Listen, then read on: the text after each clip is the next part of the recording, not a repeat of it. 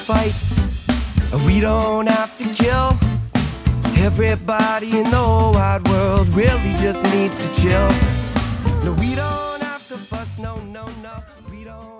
Hello, everybody. Welcome back to another episode of Just Chill with Oliver George. This is episode 61, and my guest this week is many things a photographer, an avid cyclist, a host of his own show on the radio. Uh, but before we get to him, I want to remind you if you're watching this on YouTube and you would prefer an audio only version, you can get that on Spotify, Apple Podcasts, iHeartRadio, and many other places like that. If you are listening on one of those, though, and you didn't realize there was a visual side to the show, please come check it out on YouTube. While you're there, if you would subscribe, it would mean a lot to me. We recently hit a thousand subscribers, and it really just warms my heart. So if you've supported the show in any way, thank you so much. If you want to contact me, you can email me at justchillpodcasting at gmail.com. And while you're there, let me know if you want one of these stickers. Literally, email me and I will mail one to you. No one's taken me up on that yet. Um, anyways, back to the guest, my good friend Eric Stoltman.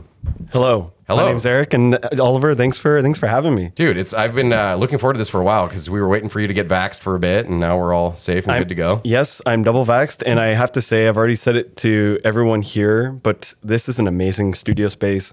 Thank you. For the people looking on the camera, you're getting just a glimpse of it. It's truly. I, I saw, and when I was watching your show in the first few episodes, I was like, "Damn! Like it looks beautiful. It's very cool. It shows a lot of your character." I walk in and I'm like, "I would, I would want to live here." extends. it extends beyond the cameras quite a, a amount. when we were walking down the stairs and you were like, "Hey, there's no there's a no doubt little uh little album print," and then there, hey, there's the Clash, and I was like, and I walked down and it's like this plethora of personality. Yeah, well, one thing I, I knew I was going to be geeking the place out, but I did want to include music because it was always such a huge part of my life. So that's why we got Big Bob up here, who's also on my shirt today. Um, but to and I comedy. Mm-hmm. connections, and then of course when people come by, which I forgot to tell you, um, they usually bring something to throw up on the wall. Oh. but if you don't oh. have something, many people will just doodle something on the spot or just to leave a piece of yourself behind, you know, and add to the. the uh, That's so cool. So there you could, go. could I give you something another time? Yes, yes, one hundred percent. I've got a couple Okay. people that I still have to track down for. So just, just hopefully I'll actually get it from you because you know people Oh forget. yeah, but- that's amazing. So a lot of the things around that I'm looking at are from other people that have been on the show. yeah. I mean, I'm not, I'll tell you after after we wrap. I'll go around. if you Sure, want, sure. Like a little breakdown. I would But love yeah, to do that. It's it's been such a great experience, and you are a very like-minded individual. You do host your own show, as we mentioned, Mm-hmm. and you've uh, had me on your show. We'll get to that in a bit, but um, let's start about talking. Uh, you know how we met. Sure. So I uh, first met you. You were taking photos Mm-hmm. of a comedy show that I was on, and you had done that several times in several comedy shows.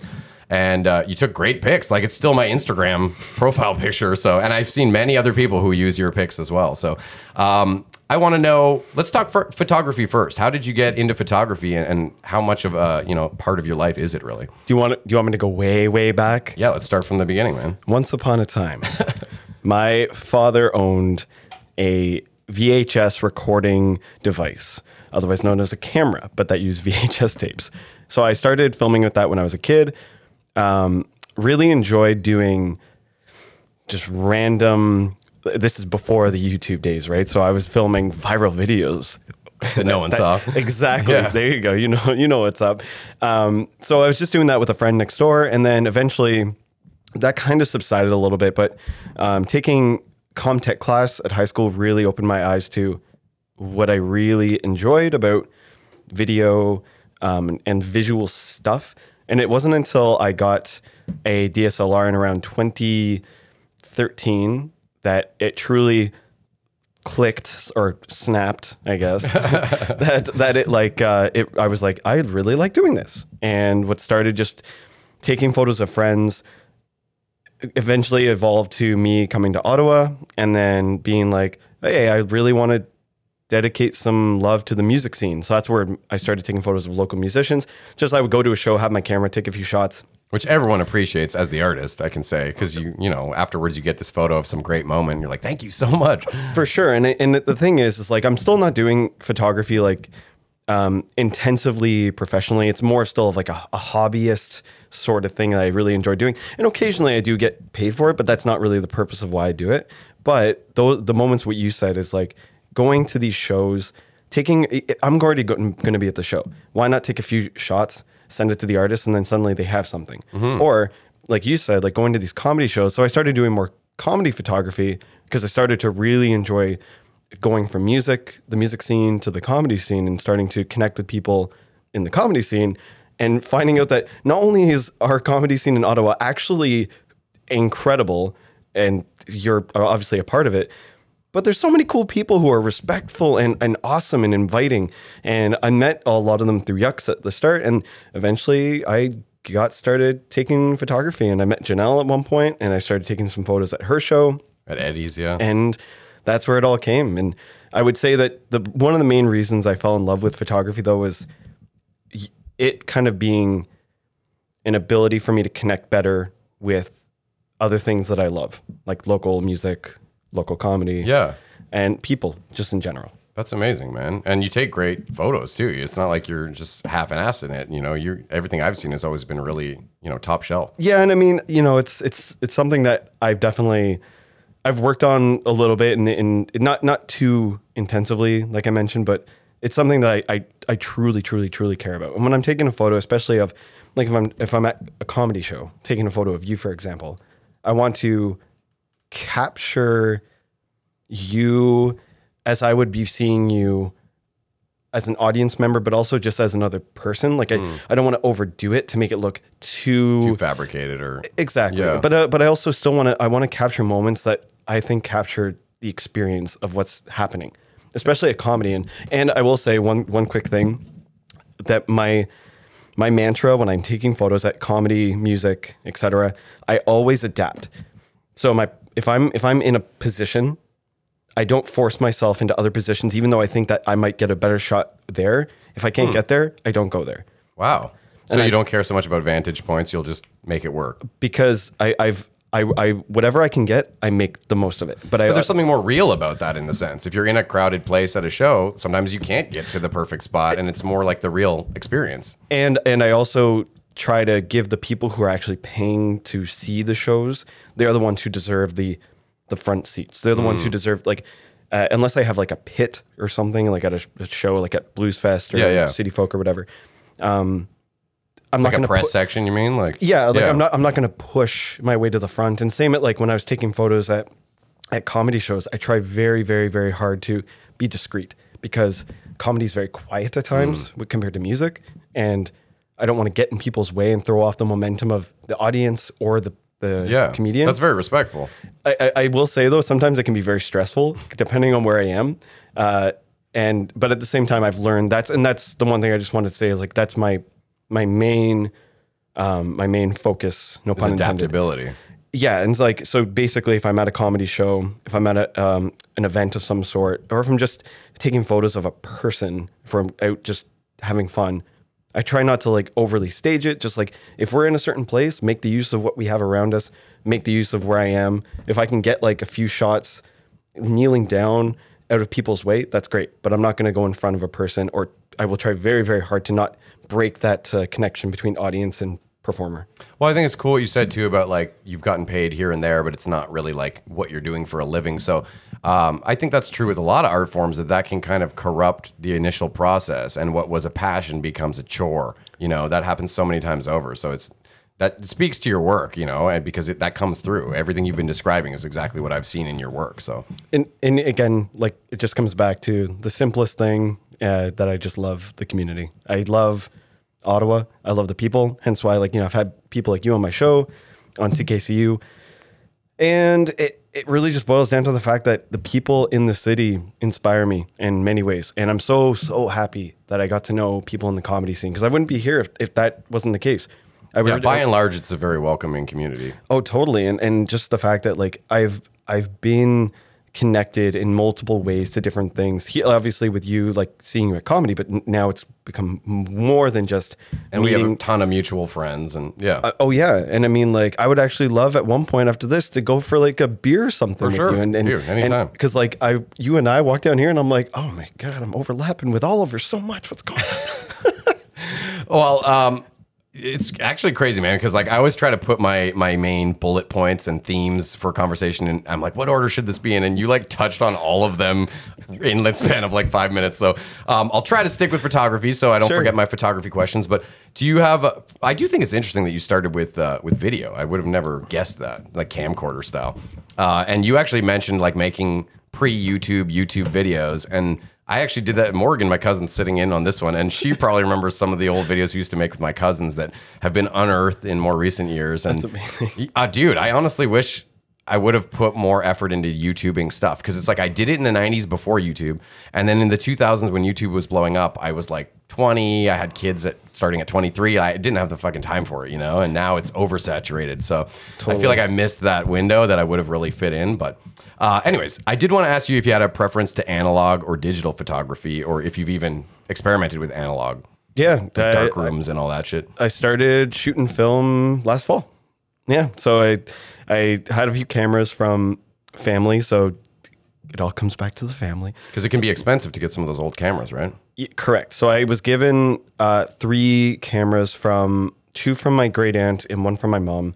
Um, basically, just using those. The film film itself is also very expensive. Shout out! I'm going to try to do this throughout. Shout Sure, out local. yeah. Shout out to Galaxy Camera. They're at Catherine and Bank. That's where I go to get my film developed and pick up film. Ali, who works there, is one single guy, does it all by himself, and he is one of the nicest people I've ever been served by in the photography video like field in Ottawa. Cool. So Sounds like a cool guy to interview. yeah. Oh, he is. Oh, Have you trust. had him on your show or? I, I asked him, but I don't think it was his. Uh, I don't think it was his uh, his style. Not for everybody, yeah. and I and I mean, like I, I give the offer to people sometimes, and it's up to them if they choose or not to. Up in the air before it goes on the air, um, and so Second pun. let's see how many I can do. Check check. I check. love puns. Oh my! Those are new, pretty new too. Morgan can't hear that. My dad did a little badooch. Thank you. That's so. He wasn't expecting that one, No, clearly. no. Um, so the, yes, I've been shooting a bit of analog, um, and I, I the reason I started doing it is because I had these cameras and I just wanted to try it. I was actually super intimidated because of the whole nature of, you know, it's literally like a you got one shot or you have multiple shots in one roll, but it's like you have one and then it's done. One done, one Well, the done. one done. complexity level between a digital camera and just point and shoot kind of. I mean, I'm not trying to belittle the art people are probably able to make with digital cameras, but there's so many more steps involved in, you know, even developing the film and all that stuff. So, And, and you mentioned darkroom, so that's one thing I haven't done myself yet. Is like my own developing. I would like to try at one point. It does involve a, a lot of chemicals and a lot of um, patience and a lot of like, you know, very fine tuning. it seems kind of archaic at this point too, you know. There probably aren't that many around compared to what there used to be. Oh, totally. And I mean, the thing is, is like I'm, I, I go to the people who enjoy developing the film. Ali at Galaxy Camera, he ships it off sometimes to another, um, another person that he works with, and it's, eh, you know, it makes it easier for me to just do that. It's not cheap though. You know, it's not cheap to buy film. It's not cheap to develop film. Whereas with the digital camera, you know, Unlimited, essentially. and, but it- but then it's like it's kind of like obviously if I'm going to shoot like a, a show, comedy, music, etc., I would likely bring my digital camera. But there there are some photographers in the city who sometimes exclusively shoot with film and go out and do these events. Well, I wonder if it sort of inherently brings uh, a level of like, I'm only going to shoot the great shots, as opposed to like with digital, all of a sudden you're like, I'll just shoot it all because there's no limit, like whatever, you know? Oh, I, I you're totally bang on because that's what I realized when I started shooting film, and then I went back to this, and I was like, okay, my patience is actually a- adapted. Like I've adapted my patience to the idea of doing it when I really need to versus just taking a, a burst mm-hmm. just for the sake of doing that.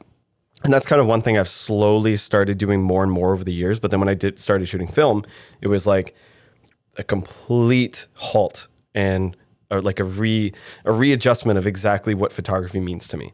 But it's also been something that like uh, you know, it's been something during the pandemic to also give me something a bit new to do, a new perspective, while also doing something very familiar. Yeah. If that makes sense. No, for sure. I think a lot of people have been doing stuff like that during the pandemic, sort of touching on an interest, but really embellishing it a little bit more.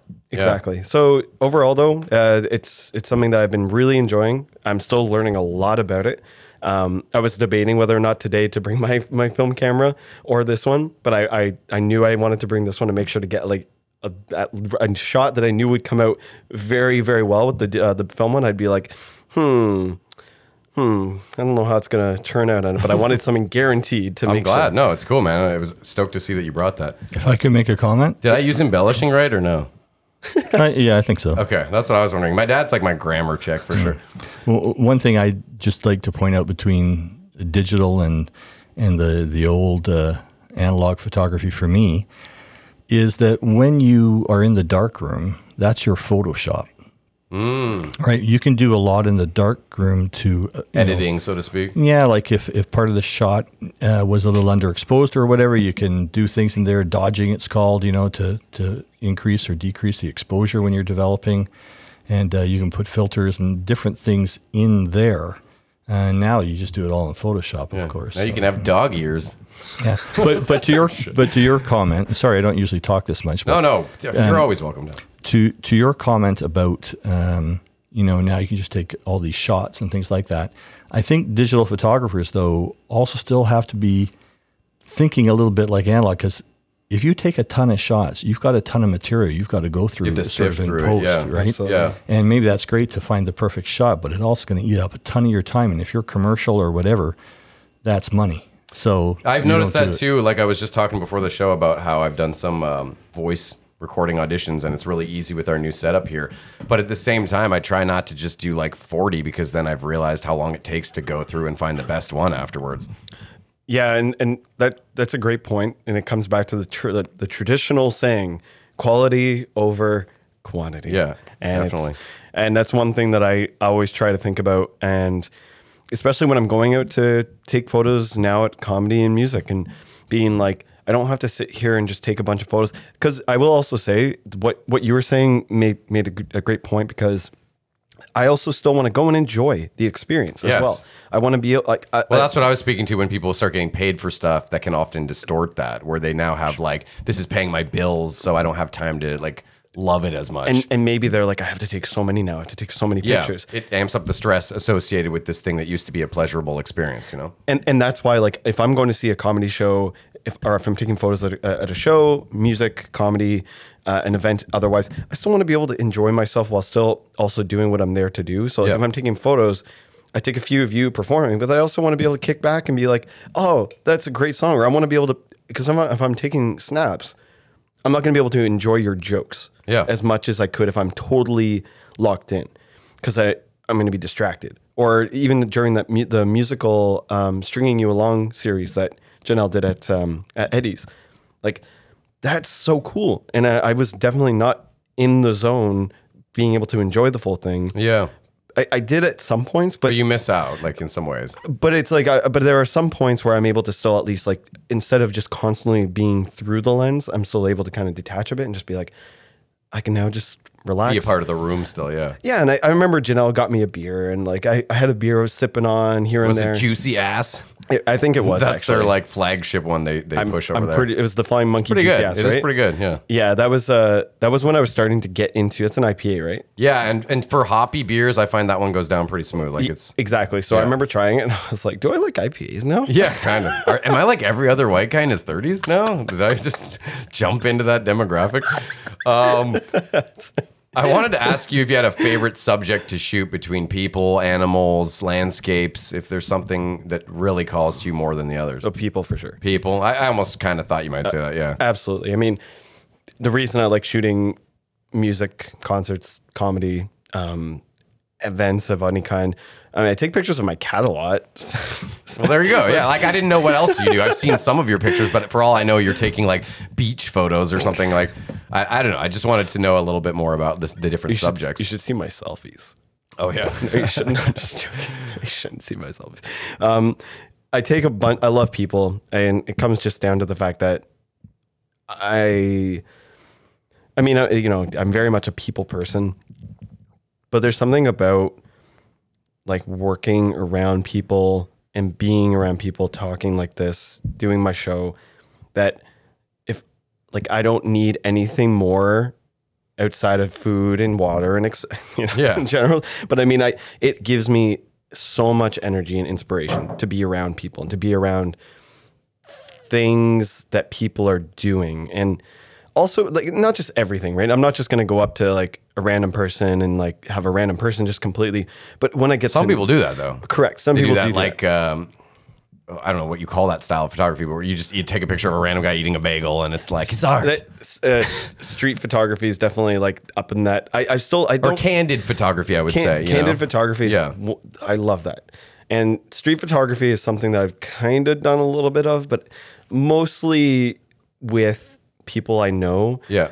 But as I've gotten to know more people in the community, that's what has totally inspired me with the idea of like taking photos of people and you know when I go back and edit them and I look and I'm just like oh I, like that person was so funny or that person was so nice and I Or they, or they had such a great singing voice or whatever. Yeah. Exactly. And it, I, I really, truly, truly, truly feel inspired by so many different people. And that's why I love the community. And I also feel like there's, there's not an, there's, there's, there can never be enough love for people doing what they love. And if I can just be one little factor in a single city, in a single community, doing that, even if it's doing my radio show, which reaches who the heck knows how many people, I really don't know. I just like, you know, I put it out there. Um, if it's like one person listening, if it's 50 people listening, it's, if it's my grandma listening, who she does all the time, and I, I appreciate that. My very much. mom is the same way. Yeah. So uh, the point is, is like I'm doing it because I care about the people. Yeah. And and it brings you joy.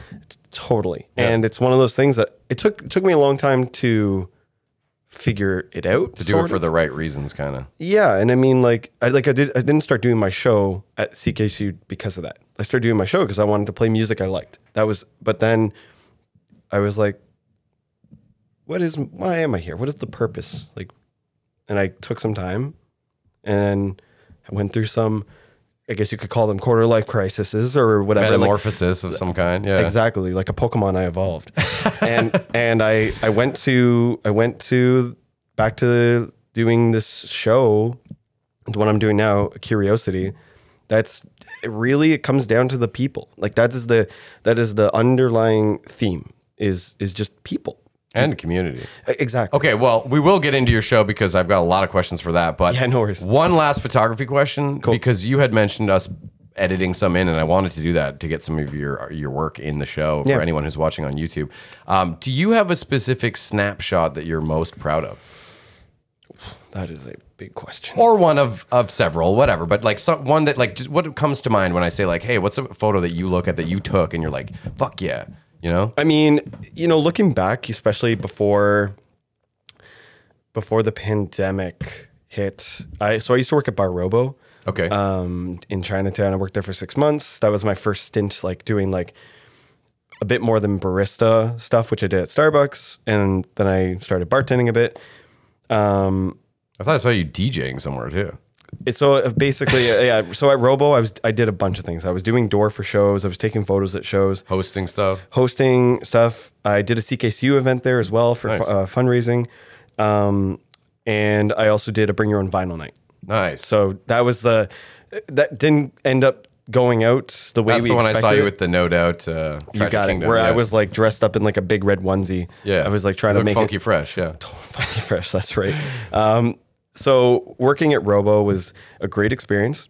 I worked there because I, I love working in service front facing roles because goes again, yeah, everything you were already saying about Exa- just exactly. people, person. I don't need to re- repeat myself no, there. no, not it.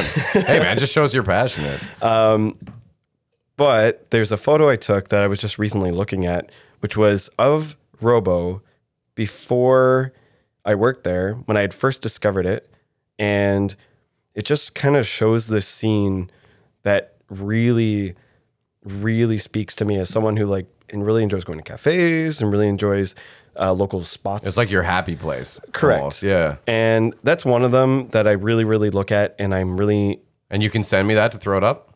Absolutely. Perfect. And Okay, I, cool. And I think it also speaks the, something that also represents the community. Even though Bar is no longer there, Yeah. it's now Drip House. My plan is though to go into Drip House and take a photo from the same perspective. Oh, cool. it's been renovated and changed around, I guess. Yeah. Uh, Oh man, you should see it. Like at night, the bar lights up like in The Shining and the the bar scene when he goes in. It's like very bright from the ground up. And Oh, cool. in at Drip House, the- it's like a marble. I think it's marble, and the bar is illuminated. Wow. Very different vibe than Robo. Robo was a bit more, you know, kind of like simple. Like you walked in, it wasn't it wasn't classy or anything like that. It was just you walk in, you know, there could be a show. You can just go in and have a beer, whatever. Yeah, I got invited to stuff there a bunch of times, but I never actually went. Yeah, it was it was honestly like a tr- traditional. You walk in and it's exactly what you would expect like a cafe bar to be in Chinatown. This place though, they took it they took it up a notch, and it's highly recommend. Maybe we Oh, can so go it's there for- better now in your opinion? It looks like way way more it's professional and it- stuff. It's different. They definitely like whoever renovated it definitely put in a lot of resources to make it look a certain way. If you're ever interested, maybe we can go there for a drink. Hey, and they they've also got you picked apparently the time I'm there. uh, they've got some good cocktails apparently, so I'm very curious about that. Anyways, going right back, yeah, the, the photo is one of my faves just because capture, uh, captures the my experience, the community experience, and uh, also the pre-pandemic experience. Very much the pre-pandemic experience. Yeah, it's almost like living in two different worlds for sure. It's such For- a for transformative thing that's happened. I'm like know? looking at a photo. I'm like, oh my gosh, that person behind the bar is not wearing a mask. Yeah. it's kind of weird. oh god, yeah. I don't even know if I want to get into all this. You know, it's such a divisive issue. That's what I hate is that like people that you might meet and still have so much in common with, you're now like team team vax or team no vax. It's it, the same as the Republicans and the Democrats. There's always been this. Let's put people into groups and, and make now them there's the fucking hate the other group. And yeah, now it's it, it's much more pressing because it's like this affects grandma's gonna die. Don't hang out with Kyle. Fucking anti-vaxxer. And and like I kind of agree, you know, I'm vaccinated. I just broke this guy's leg. Look at what happens when you don't wear a mask. No. Your leg will fall off. Oh shit. You know what, man? Let's let's uh, pivot to fucking Norm Macdonald because we were talking about this before we started, and I'm really glad that you brought him up because you know we're Ottawa here. We're talking Ottawa comedy. We can't not say a massive kudos to everything he did for for comedy at large. But who doesn't have a fond memory of laughing at some sort of comedic thing that he put forth, whether it's a movie like Dirty Work, his show Norm, which was on for a couple seasons at least, um, you know, SNL, obviously, Weekend Update, all his appearances on Letterman and Conan, and just the amount of times I've just binged him late night and and felt like warm at the end, and just I don't know, man, no one did it like him, right? It's fucking that- irreplaceable. that's that's one thing that I so I brought it up just because I was um I've tried to talk to a few comics about it and I don't I don't want to like impose about like and I know some comedians are also probably feeling a bit sensitive about it because some people are they grew up with him. Some him. knew him, yeah, exactly like uh, Howard Wagman right is the yeah. uh, owner of Yucks And they threw up that tweet from Norm in like 2017 saying that Howard chased him down Sparks Street. And essentially, it sounds like his comedy might not have taken off. He, he was feeling down about his set and might have never done comedy again. And Howard chased him down.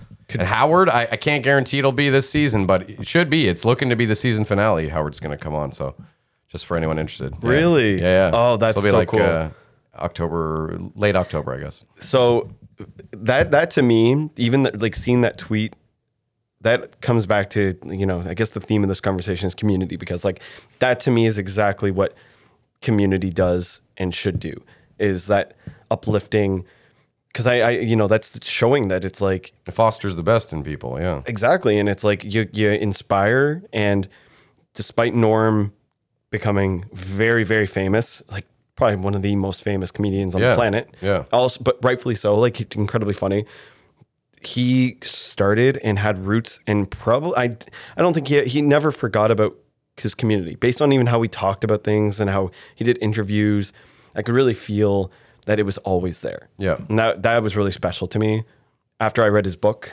which was a few months ago I read his book a true based on a true story or something like that it was funny there was a lot of like death and cancer in there too then I was like was there was there like some Well, he had it for nine years, according to everything in the news. So Right, and that book came out only a few years ago. There you go. And I was like, I remember someone was sharing something about him discussing what he wanted his funeral to be like and stuff. So, yeah, I, I mean, you don't live with cancer for almost a decade as a comedian who has little filter, as most comedians do, I would think, and not have it bleed through into your material. You know? The one thing I wanted to say as well before I read that book. So this is before we were chatting live. I was mentioning how he has a bit of a special connection to me this year. I didn't start actually watching his comedy fully until this year. Okay. So till earlier in 2021, I knew about him. I watched a few things. I Seen watched some stuff, I watched yeah. a moth joke many times. Come off. Yeah. Uh, who hasn't seen the moth joke, right? Um, but I will say that it was after my, um, uh, I broke up with my ex girlfriend earlier this year, and that was not, wasn't awful, but it was like we had this whole pandemic experience together, and then we ended things, and I found. I found support through Norm Macdonald. That Hey, was that's amazing, man. and it was like I remember one night I was just kind of feeling bummed out, and I was just like, "Hey," I was messaging my my friend Zach, and I was like, "Hey Zach, like, you got any comedy you can recommend me?" Because he's this my friend Zach is a he loves comedy, so I was like, "Give me something. You're a resource." And he sent me a clip by Norm, and I went into a rabbit hole all the way through his podcast on YouTube, similar to what you do here, Yeah. like what he was doing before he got picked up by Netflix yeah, he had a show for a while. Yeah, I remember that. and I and it's so funny. Like he just kind of like mocks his guests, and they mock each other, and then he gets them to read jokes that are really stupid. And I was like, this is exactly what I needed.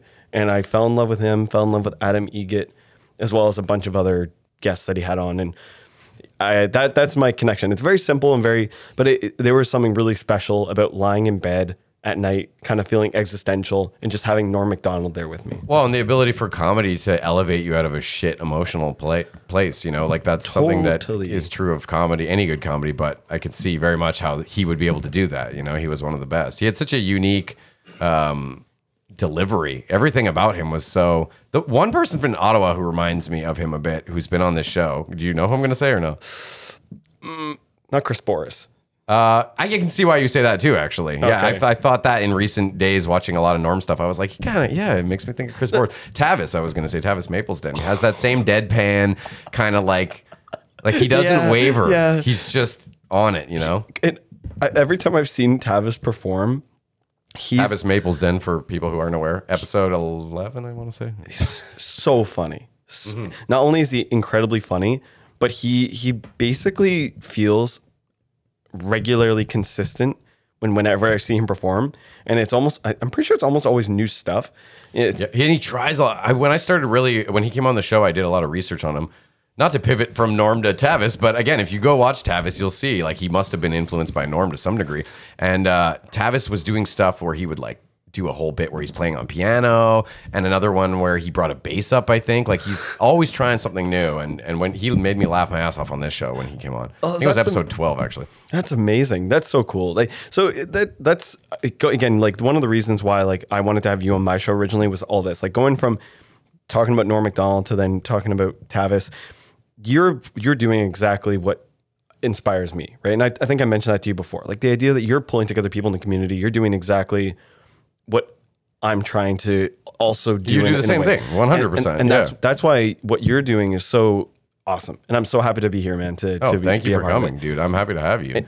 And then yeah, the Norm Macdonald stuff, you know, like it's despite him being a bigger figure, it all still comes back to the fact that he inspired community. He's he's an audible guy. Yeah. You know? It's like and again, shout out to Howie because if you think about all the people who came through Ottawa Yuk Yuk's that Howie obviously had an influence on Tom Green, Jon Dore, uh, Mike MacDonald, Norm Macdonald. crazy. It's, it's great. And, and it shows because if you hang out with Howard or you see him at a show, he always watches like a hawk. Like he's, the gears are turning always and he knows good comedy, man. He's a smart fucking dude.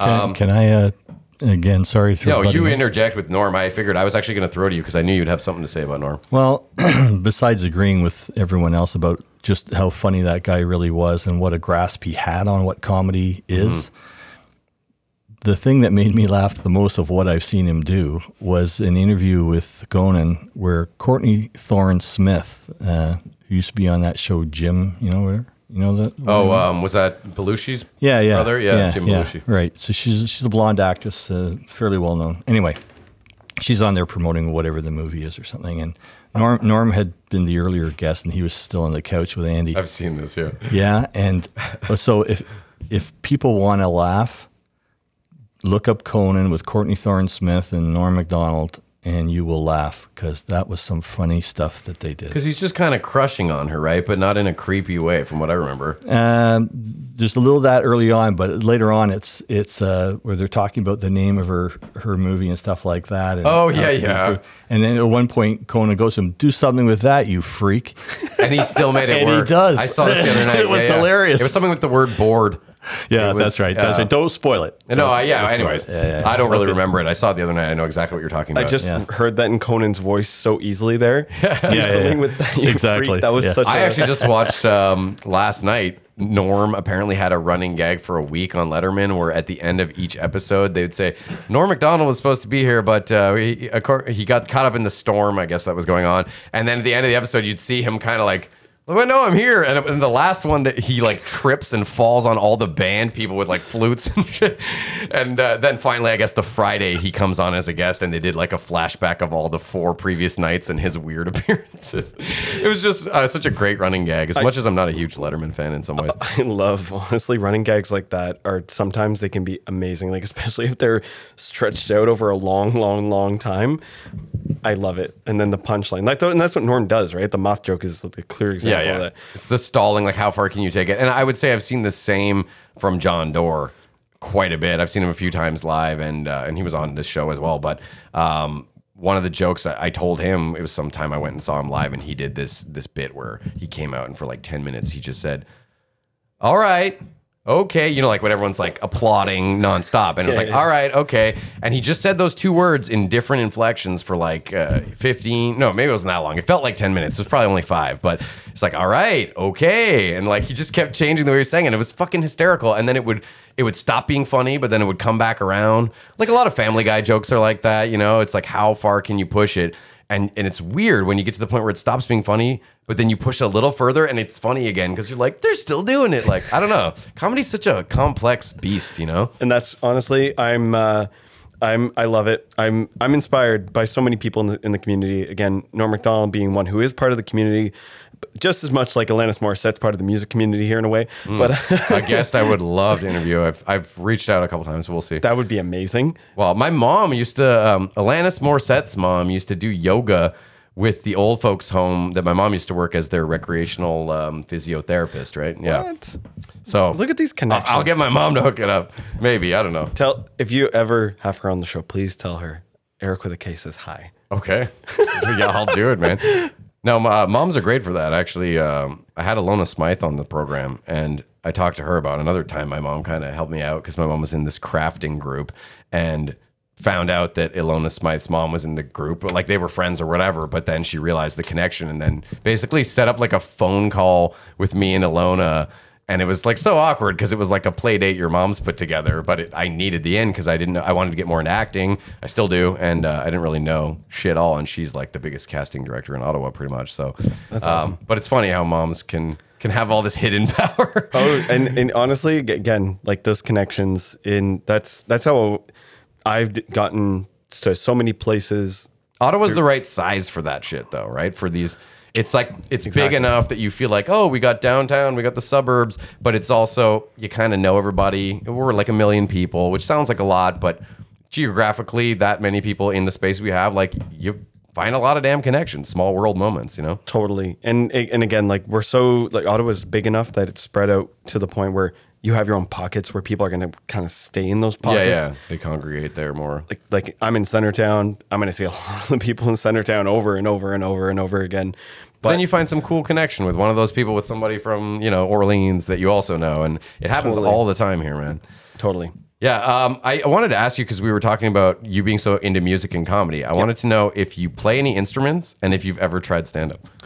So good questions. Uh, I used to play the drums, and funny enough, uh, I'm so You look like a drummer. I don't know why, but like you remind me of several drummers that I've known. I'm just like it's because I'm going like this all the time. No, I don't know what it is. It's something about the vibe. You seem like someone who would be on time. I I that makes sense. love.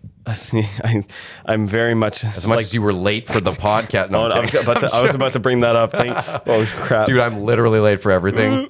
I'm the last person who would criticize for being late. I, I love love drums. Rock band got me into drumming. Um, love drumming.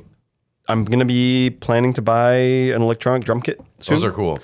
Uh, just because I'm in an apartment building, so like having an acoustic kit not quite feasible. Yeah. Um, even even playing hard enough on a digital set, you might get some complaints. I have to. I have to uh, adapt my apartment. Let's say oh, you're gonna put some uh, egg curtains up on the walls. I got to do something. Yeah. The, the walls are. I think the walls are relatively okay. It'll be the floors, especially because the tapping is going to be going through. That's true. Yeah. So in terms of drumming, never taught, self-taught, but I just love. I You're love- rhythmic? I, I love, yeah, I, I love it, and I love rocking out to songs I like.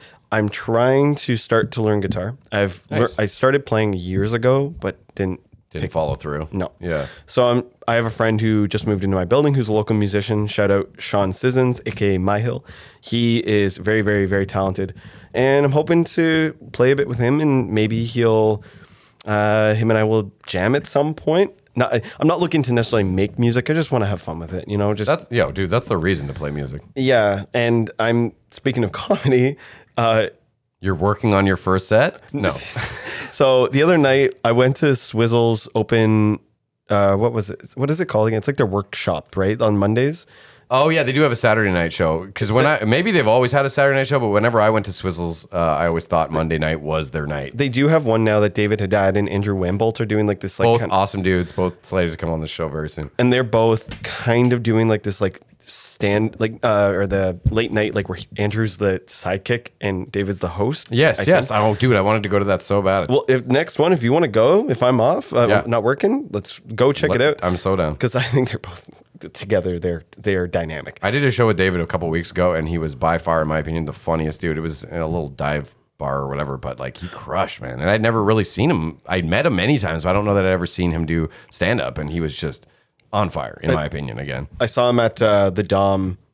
Uh, he was on a show last week. yeah, Uh, Dylan, Dylan Dylan Parker show, yeah. yeah, Dylan Parker show. Who was that? He was actually on my show. I was gonna say I, I noticed that when I was researching this, and you played my song again during that episode. Was that in anticipation of you coming on this show? uh, no, actually, it was Okay. just connecting uh, comedians, local local comedians who are doing stuff that is uh, beyond comedy. So I Dylan's played, a good guy, yeah. and I played your song as well as Lewis Hill's um, one of Lewis Hill's tunes. Another d- great dude. These are all comedians you should look up if you don't know these guys because they're all great. So so the the whole thing about um, doing comedy, I was at Swizzles, which again they do these Monday nights where I guess comedians go and kind of workshop some stuff if they Yeah, they usually have a couple lotto spots and Right. And so I was there just by myself, hanging out. I saw Mitch, chatted with him for a bit, got to know um, who else did I chat with that night? I knew Emmett Morrison from his Mod Night. oh, he's like a one-liner comic, eh? yeah. yeah. So, I, so I chatted with him a bit, and then I got to meet Jeffrey Davis for the first time. I've seen,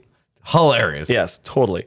And I was chatting with all of them, and I started thinking, I was like, I was like, mm, you know, like, I, I was like, I, I love what these guys are doing, and I'm like, I don't know if I'm necessarily like a super funny person. Like, like in conversation, I can come up with quips and puns, but I also, I also know puns are not going to fly if I'm like, eh, but they got to be like, not. I get what you're saying, though. It's much puns. different than like conversational humor is in no way the same as like a prepared, you know, whatever six minutes that you're bringing to the stage. Totally. So like, but at the same time, I, I really started actually thinking about it. I was like, I might actually want to try it because should. just just because it, seems there's also you know like the adrenaline right like when i get up and i'm singing when i go to karaoke and i'm having a, singing a song even though i've done it many many many times i still always feel a That thrill rush, yeah. and i'm like Alcohol is usually involved. Uh, oh, yeah usually it starts off with one seltzer and then the next time it's three And you're like, seltzers I don't want to go to sleep.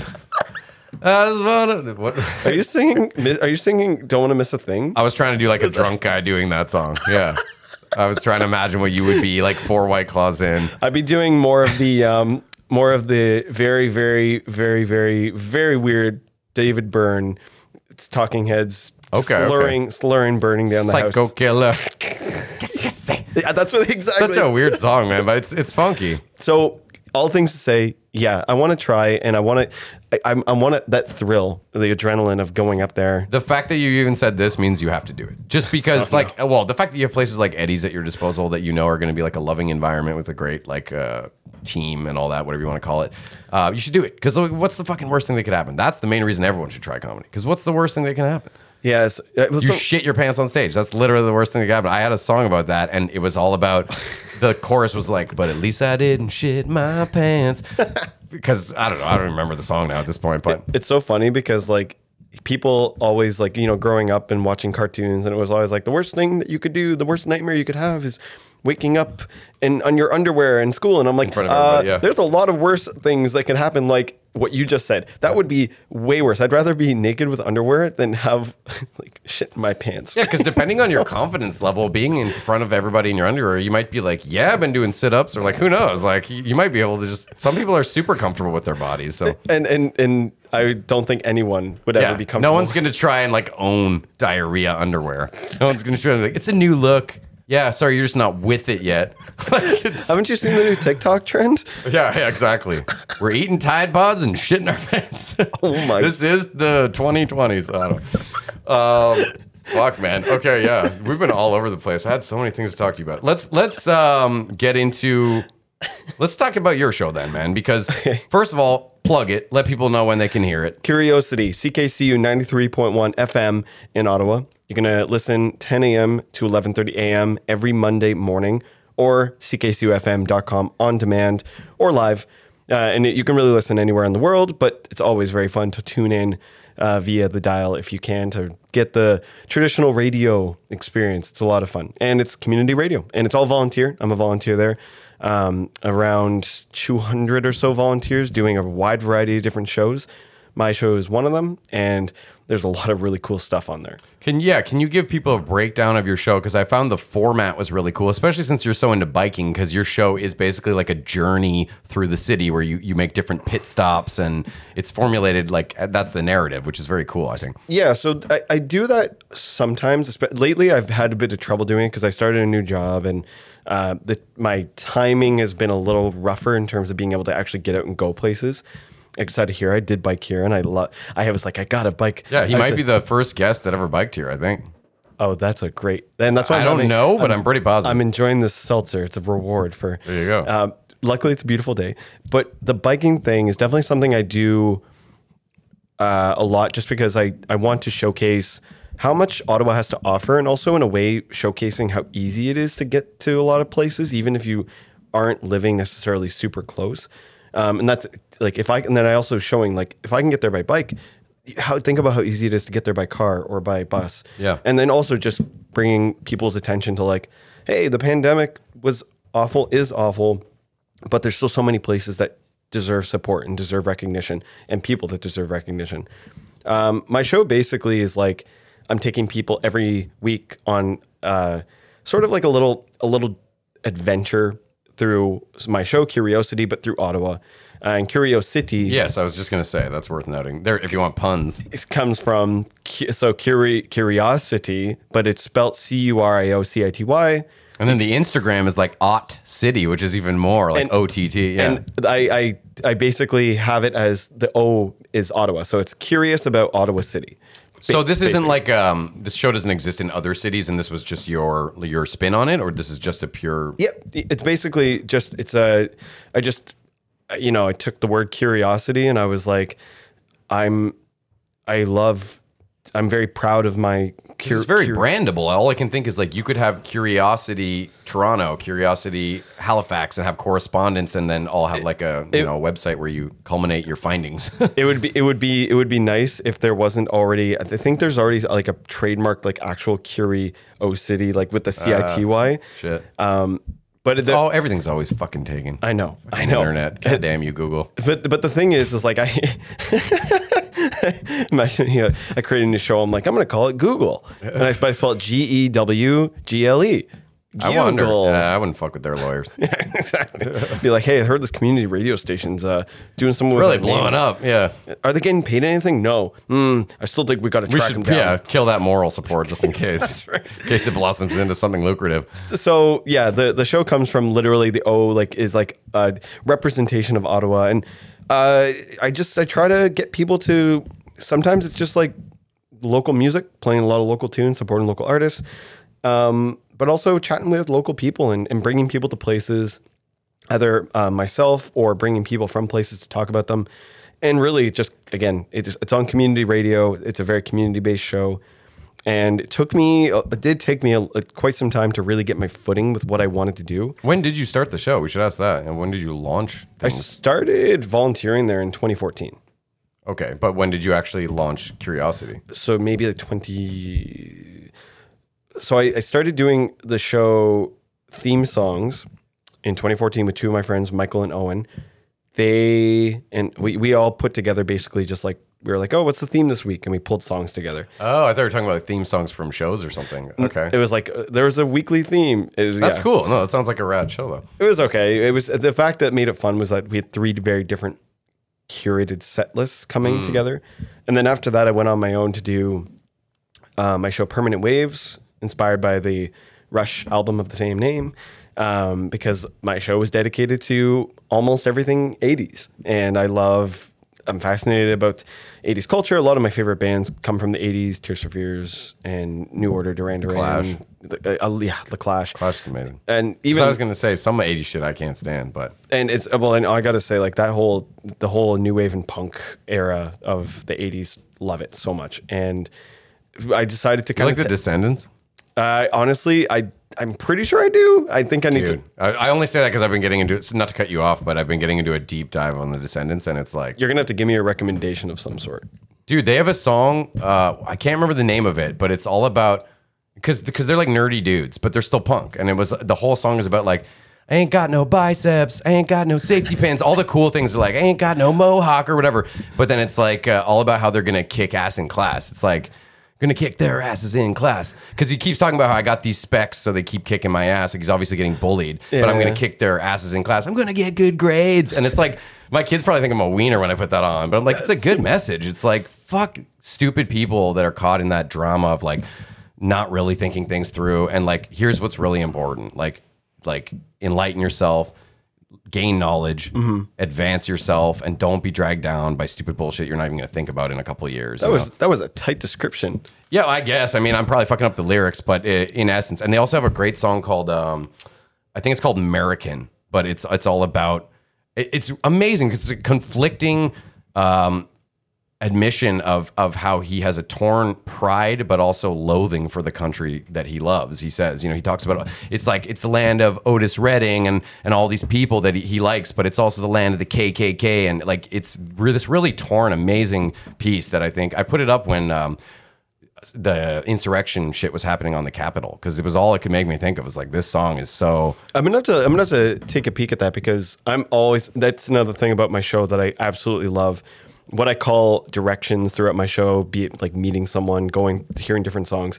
I love it when people give me songs to play, and I'm, I'll actually be more than happy to play one of the the chorus to that song is um, listen up now i'll tell you who i am. Just another stupid american you don't want to listen you don't want to understand so so, finish up your drink and go home.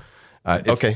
Yeah anyways that song all their shit I, I have not heard a descendant song that i didn't like because That's they- amazing. they're- you can tell it's coming from such an honest emotional source you know You're you're you're you're hyping it up for me, so you're gonna have to like before I leave, I'll make sure to like add one or two of them to my playlist, Hmm. and I'll listen to it on the bike ride home. Well, I got into uh, the Descendents because of Sublime. Because uh, I got into Sublime was one of the first bands that really like I, I fell in love with when I was 13, 14. And there's a song on 40 Ounce to Freedom called Hope, which is a pretty much this. It's a straight, very uh, true cover of the Descendents version, just a little bit sped up, a little heavier punk. And ever ever so since cool. I I love how bands will get you into other bands like that. So it, that kind of brings it to when you came on my show and we talked. There we go, talked yeah. a lot about Sublime and Yeah. and you you obviously um, I played Oliver's song "Just Chill," which, Which very is the theme song and namesake of this Ex- show. Exactly, Yeah. which very much has like even in that like I could I can hear the inspiration from like Sublime and and it's amazing like when you gave me that little context about the song I forget what song that we played the one that you Oh, that was like a, a weird jam, like radio show they did. But that one's one of my favorite recordings of the band, like but ever. I'd never heard it and I was like damn like this is exactly why I love doing my show because that I also get introduced to so many different artists and bands like when you brought up Bif Naked Hmm. I know Bif Naked but I I didn't really know Bif Naked as well as I did after you showed me the Yeah. song because then I went and I was like I'm gonna give Bif Naked a chance I'm gonna Yeah, because when when someone you have a relationship with, like a positive one, or you trust, sort of bequeaths this, like Mm-hmm. here here's this thing I like, then you're so much more likely to want to be like, oh well, I like that person, and they're saying they like this, so maybe I'll, you know, it, it gives. And there's so much content out there these days, especially that. How else are you going to choose what to listen to than going on recommendations of people whose opinions you respect? You know. totally and and that's one of the reasons why like whenever i have people come on my show is to ask them like what do you like to, what do you want to hear what do you what inspires you because not only does it uh, give me stuff to play on my show that is connected to the person I'm talking to? But guess what? I love music. I'm going to discover some new stuff and I'm going to add some stuff to my playlist. Yeah, you seem like you have like a wide variety of tastes, uh, musically speaking. I like I like everything. Well, Yeah. I'm sure not- there's within reason. everybody has some songs, but you're not like someone who's very like you know some guys are I only like metal or I only like hip hop or I only like Totally. punk or and I never got that. It's it to me that always screams to someone who's so desperate for an identity that if they go balls to the wall with this one genre. It's, it's not cool. It just means you're not being open minded. So, but but it is. You do then gain this badge where you get to be like, I'm so punk. Look at me. Everything about me is fucking punk. And it's like, oh, you know what's really punk? Also liking reggae and I mean, a lot of punks do like that shit. I'm not trying to throw punks under the bus, but you know what I mean. I'm just saying anyone who goes so hard into one thing and really they're limiting themselves from the the broader perspective. You know? Yeah, and I mean, you know, it's it's okay to be a huge fan of like a certain band or a certain genre, but I I, I try to recommend people to be like you said, the word open minded is Yeah. and it's not like you have to listen to something and pretend to like you know you don't have to pretend to like Lady Gaga, you don't have to pretend to like Yeah. um uh, Kenny, But don't say the- all pop music sucks because that's Oh, ridiculous. You know? exactly, exactly. Because there's actually some amazingly made pop music. There's some amazingly made country music. Yeah. And like, I'm personally not a big fan of a lot of the country music that goes, you know, like, hey, we're drinking beer, blah blah blah. But there's some that is actually about that. That's also pretty good. Yeah. It's like. And the same with like Eric Church. I gotta say, like I've been listening a bit more country lately. I like Eric Church a lot. Been listening to his stuff. Huge fan of Sturgill Simpson. I know these names, but I'm not a big country guy. I get like Johnny Cash. I like Southern rock, like CCR and Lynyrd Skynyrd and shit. But And I, I don't usually talk about country, but just to really show like that's like you're diverse musical. Well, and I, I just again like I, I, ra- I can one day I can be like I'm into this, I'm into this, I'm into this, but I just kind of let the you know that's why I got this tattoo. I just let things shuffle, you know. Oh, nice. Yeah, That's cool. I got a little tattoo there. It's a shuffle icon. I always forget about my stupid wrist tattoos. I, I, I let's see, This here's one what I is- like because this is just a Sagittarius, like the archer, you know. Are you a Sagittarius? Yeah, I am. December Cheers 6th. to What are you? December what? November twenty third. I'm right. Oh, on- you're a late November I'm guy. right on the- right on the At least you're not a Scorpio. Fucking- no, just kidding. There's certain ones. I don't know how much I believe in that shit, but my mom's pretty heavy into it, so I've always had those influences. You're the first Sagittarius I've met in a long time. you want to hear something crazy? Go for it. for people who who may doubt astrology, as I do myself, um, my ex-wife and I, according to astrology, we're like the worst match. She's a Cancer, I'm a Sagittarius. Look it up. I don't. I'm not gonna speak to the details of that, but I remember that.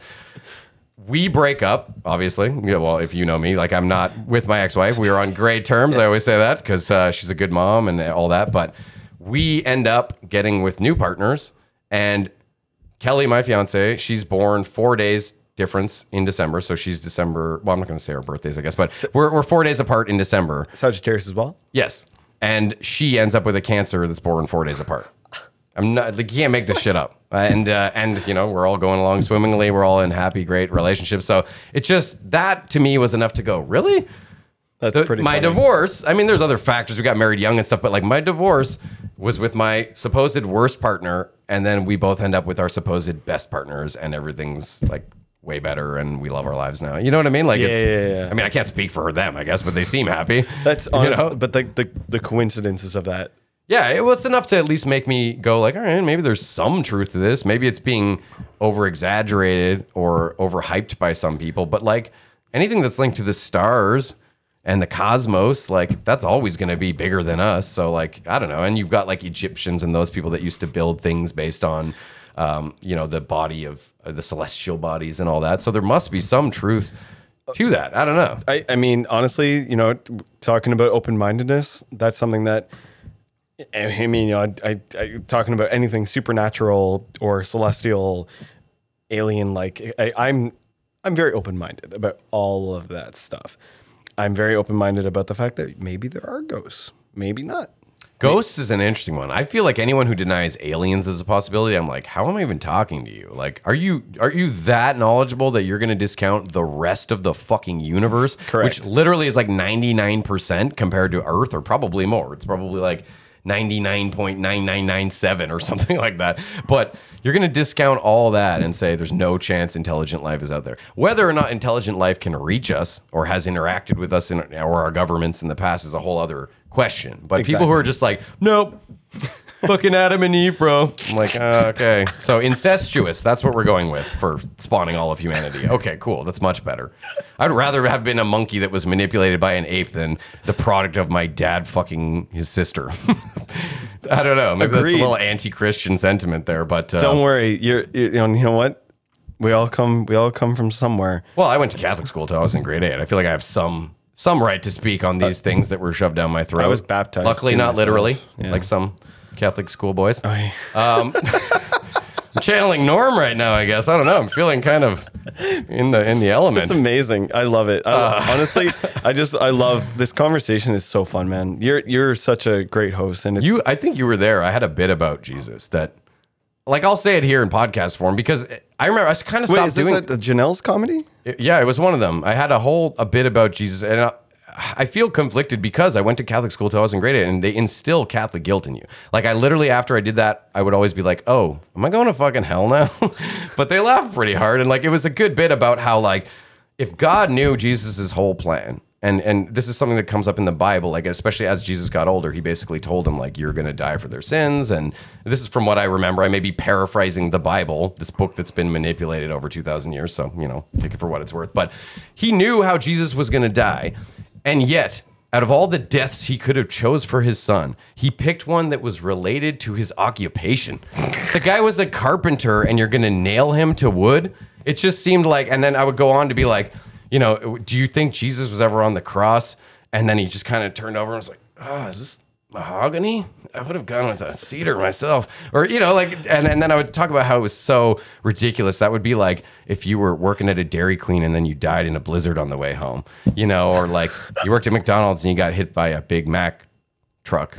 Um, I, I don't, I haven't done this bit in a while, but funny. The Blizzard line. Oh my that's yeah, that's usually where people would get on board. Where I felt like even a couple Catholics were like, "All right, um, no," but uh, it's more like I, I like doing that joke because I guess it's it's what you're supposed to do on stage, which I I don't know that I always do, which is like really asking questions that I'm fucking asking myself, and and especially that because I always tries I always try to be like a like I don't like to offend and hurt people's feelings. I really fucking don't. Like I feel my, I'm an empathetic person, and I always had a mantra. Speaking mantras, of be captivating but conscientious. You oh, know, Oh, that's nice, Where man. people Yeah. like go like, oh, that moved me, or and I still say I'll do jokes about jerking off or whatever. I'm not like Mr. Clean comic, I by any means, but that bit. I almost want to do it still because I feel like it's, it's a valid question, even if we're just looking at the Bible as like a like a screenplay. It's just harsh. It's like you, you could have burned by the stake, or like I don't know, that'd be better to have your skin burned off, or whatever. But just to be a carpenter and then get fucking nailed to a, a board just seems like such a kick in the I, nuts. I really next time I see you perform live, can you can you uh, can you try to pull that one back out? I, I mean, I'll do it because I stand by it in principle, but it does make me again. I start, and it's what, probably what comics shouldn't do, but I start wondering, like, ah, is there going to be someone who brought their their aunt out and she's going to be like horrified, and you know, like I don't really like. I, as much as I have a lot of beef with the Catholic Church, I don't like stepping on people's right to have their own faith and beliefs. And as long as they're being peaceful and if it brings them joy and helps them be a more productive member of their community or just not a piece of shit because they have some kind of like faith in life or, you know what I mean? I totally get it. Yeah. I, I don't condone organized religion in a big way, but spirituality seems so imperative to not becoming a fucking purposeless ball of stress. you I, know? oh, I, I hear that, man. And it's also something that gives people structure where there might not be any in, in a lot of ways. Mm. Yeah. And, and you might really need it in some situations. totally. And that's funny enough. Like when I needed it the most, you know what? I've I prayed to Norm. That's Oh, I thought you were going to say, like, I'm a born again Christian. And, like, uh, yeah, that wouldn't line up with you laughing of- at everything I, I was kind of bringing it right back to the fact that when I was when I was in a dark place, Norm Macdonald was there. But you know what's fucked up about that, man? Because some people will get down and into a dark place. And that's when like Scientology can swoop in. Or like there are, you know, Yeah. like these organizations that'll be like, oh, let's, yeah, we'll help you up. But now you're like part of this fucking cult, essentially. I don't know. I, I feel bad. I don't want to offend people who are religious, but like I totally understand. the that, though. Christians are tuned out a while ago. Let's be honest. You could always wait for like the next like um, what what are the shows they do? I- I- there's a certain category for sh- uh, comedy shows that are a little more intense, right? Like the, the triple. Oh, like X-rated or whatever. Yeah. yeah, yeah, yeah. That's not usually me though. I'm like a PG-13 kind of. like there will be, like I said, jerking off jokes and maybe like there's gonna be shit and fuck and like the language barriers. But I'm never usually the guy who's like trying to like rattle you to your core. I'm like playing some cute song about farts or something. I, uh, honestly, the one thing that I remember that that captivated me about about your set was the music aspect for sure. Like when you brought out your guitar and it was the stringing you along one for sure. Yeah, well, I mean, ever since then, I've been trying to lean into that because it's where I feel the most comfortable. And, and I usually always tell people that I've been playing music like, I don't know, 15, 20 years longer than I've been doing comedy. Oh, so it was it was just so cool to see the blend of the two things that clearly you you love. And yeah, I well, was- I mean, look, like Flight of the Conchords. There's been a, like tons of musical comedians. Weird Al would be another one. There's Oh, yeah, so yeah, many yeah. that I've always thought that's such a cool angle. You know, that's such a cool different you spin. you speak in my language, Weird Al. Weird Al, who didn't grow up with Weird Al that's in our age bracket? I know. Were you a. Weird Al? Like, I mean, he's still relevant, really. He keeps popping back oh, in. Oh, you know? totally. And and he's also a, a great dad. Like I see his videos with his daughter, and he's so funny. At least That's from what I awesome. can see. But it's oh, just, his daughter's yeah, like a full grown woman now, though, right? uh, maybe in teens or late Oh, teens. okay, okay. But but I mean, like, still, it's just like seeing him being a like being. Imagine, just think about it, just being like, imagine if Weird Al was your dad. That'd be weird, but in a good way. Yeah. I think he's come up on this podcast before. He really is a great dude, and he was so influential to people in our age group, like uh, Al Music, where he used to come on Much Music, and he would like murder the VJ by poisoning them or something, and then he would just take over. And I remember there was one point.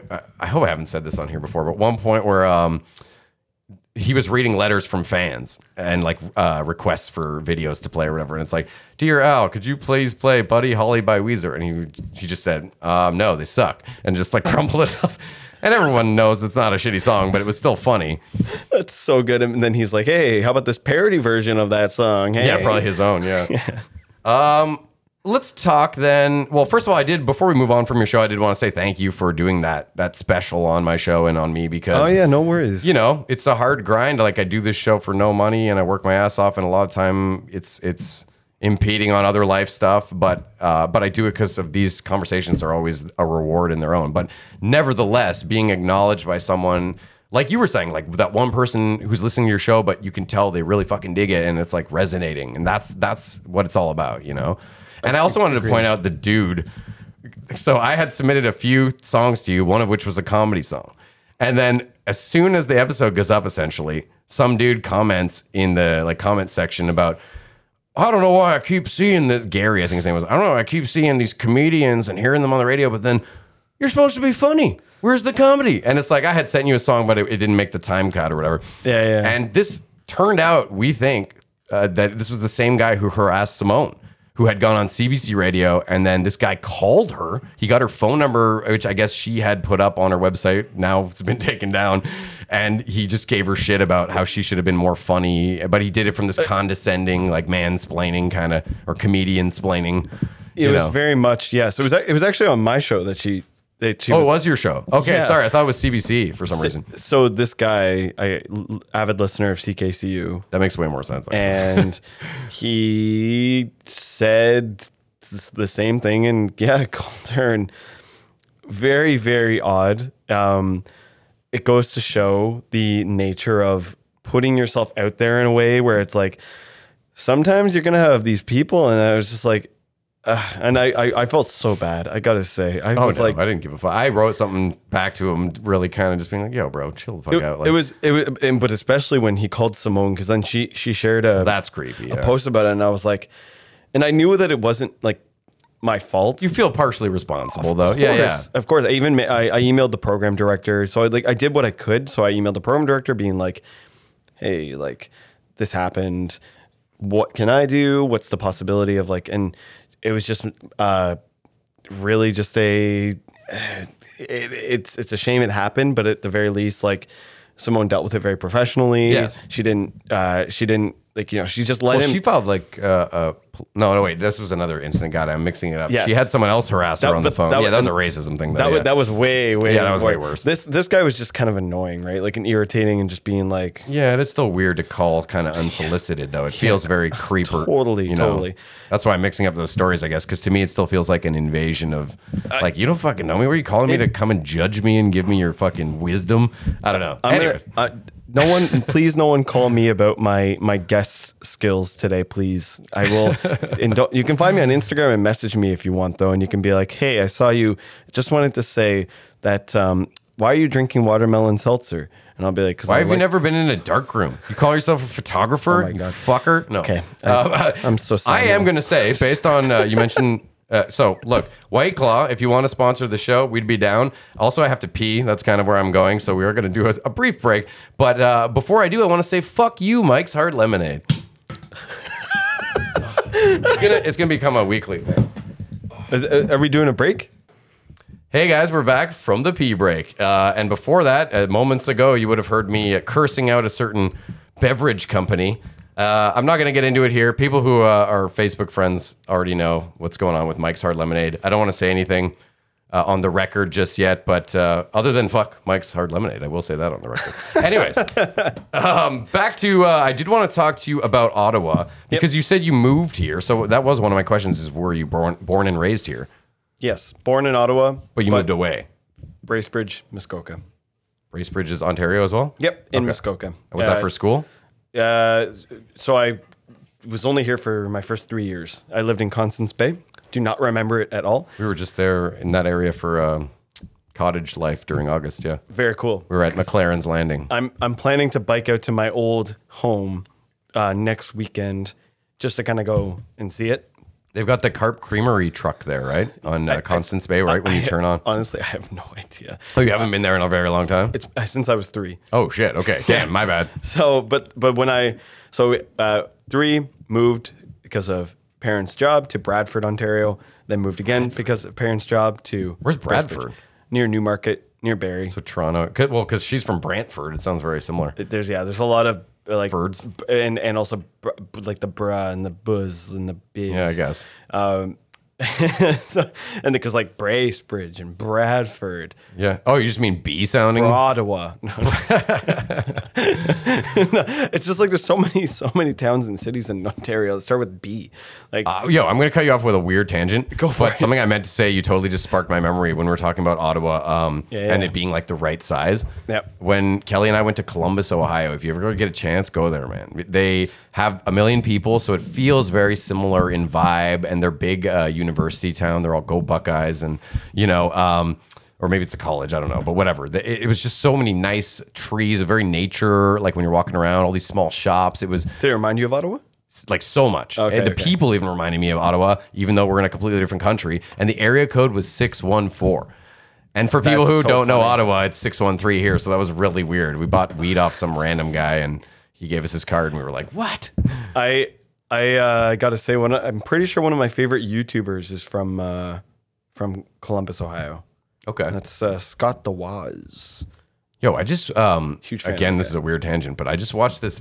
It was like a documentary on Facebook video that just came up, and I kind of got sucked in. It was like forty Mm-hmm. minutes, but about some YouTuber guy who, like, long story short, in the end, he kills a few people that work with him at the supermarket, and it was like the weirdest fucking shit ever. It's all about him. Um, you find out through that he's having a clear like gender identity issues, which like my heart goes out to him, but like don't fucking kill people. Was this the person related to like the Danny Phantom thing? Yeah, what the fuck? Yeah, I saw that. Yeah, maybe this is like something that everyone old news, but for me, I was like, yeah, he became obsessed that he was gonna die and become one of these cartoon ghosts and go like live with these characters from the show that he was obsessed with, and he started cross dressing He and created his own character in the style of the Danny Phantom Nickelodeon. yeah, whatever. yeah, yeah. He had, and for a while, it seemed like you know there could have been maybe healthy outlets for him to pursue, like become an animator or something. But like, and he even his YouTube, it seemed or he made it sound like that he had a decent following and and you know interaction from people. It wasn't like a guy with three subscribers or something, you know. But it really sucked me in because it was a creepy. It could totally be a movie or something, not to glorify it, but it was really, really a character story that really happened. And obviously the murder stuff at the end was pretty riveting because there's all these versions of what happened and and it came ex- directly from you know like YouTube video. Like the, it was popularized because of YouTube. Well, that's, And the weirdest part, right? Is like only in this day and age can you have a murderer. I mean, he wasn't a serial killer, I suppose, but he still killed like three people, I think. Um, only in this day and age could you have like hours of like video confession before it even happens. It's like it's like if the Columbine killers had been YouTubers. I'm not even, and he admired them too. That was part of he wrote the name. He named his guns like because he idolized Eric Fuckface, who killed all the kids in Columbine. So it was just really, to me, was more, I guess, compelling as just like a, a human nature documentary and like the era that we live in. It was just like, here's when social media goes really fucking wrong, and and like. And I think, unfortunately, that it could lead to more people going down similar paths because it is an isolating experience. That's extra isolating because it it lies behind a facade of connectivity. Social social media, right? It sounds like such a oh, you're gonna make so many friends, and yet for so many people, it's like this isolating experience that can be devoid of real connection. You know? And I mean, the pandemic only enhanced that, right? And, Definitely. And it's one of those things where, you know, even for me lately, I definitely started feeling that the the devoid of connection. And, you know, starting to think about like, why am I posting this to Instagram? Like, why am I sharing this? Or Yeah. why am I, uh, like, what is the point of me sharing? Partially, it's because everyone else is. exactly There's It's- that, just mob mentality. yeah and, and then like you know trying to bring it all back and trying to really look at like what i'm using to benefit the community a little bit more Yeah. if that makes sense like Well, that's the problem is that all social media has justifiable, seemingly good-hearted, um, you know, avenues you can you can utilize it. Yep. With I don't know that came out a little blot, blotchy, but you know what I'm saying. Like I get it. Is is that there there would seemingly be proactive, positive ways that you can utilize, and I would argue there definitely is, and there has been many times in the past, but it's all still entrenched in this much larger parasitic kind of ugh, you know? we all know like the fact that we can talk about this shit and yet you and me both are to post on fucking Instagram at some point. You know what I mean? Like we can talk as if we're above it, but we're still fucking right in it. and it, and i think it's you know it's it's being aware and using it as a tool and not letting yourself get sucked into it which i definitely was at one point for sure I think everyone goes through cycles and you kind of cleanse and oh yeah and i mean detox. it's kind of like you know i remember like having like a night i remember this one night I, I went out drinking and i drank way too hard and i was like all right detox and i was taking a few days and i was like ah now i feel great and i was like all right let's drink again Uh, you must have felt like shit because you had too many Mike's Hard Lemonade. They'll do that to you. um, no, I was going to say, actually, I want to address that too because uh, ever since we started doing in studio again, Yeah. almost every single one has been on the weekend and almost every time I've been drinking. And I just, audience, I'm doing okay. Don't you worry. well, I just feel bad because people who might tune every week might be like, all right, is this guy like drinking too much? Or, eh, but you know, hey, it's Sunday, so go fuck yourself. honestly i agree it's Sunday and it's also really nice outside and like we have had the best weather absolutely it's beautiful outside it's comfortable in here Speaking of Ottawa, for people who are not from the area, Yes. I, I would think you would back this up, but the two nicest times to visit Ottawa is about a two week period from uh, the end of May into the beginning of June, Mm-hmm. or maybe four weeks. You could extend that to the second half of May and the first half of June. Probably the best weather you'll ever get, followed by what we're in right now, which is like Yeah, early Septem- September. It's, it's just or mid September, even early october can be pretty sweet like and then there's but there is a chance that by the end of october we get snowfall who the hell knows you never Well- know living here that is, yeah, the truest thing you can say about Ottawa weather is it's uh, saucy bitch. it's like despite all my talk about the love of community in the city the weather It's so temperamental and you know how I talked about adapting earlier yeah.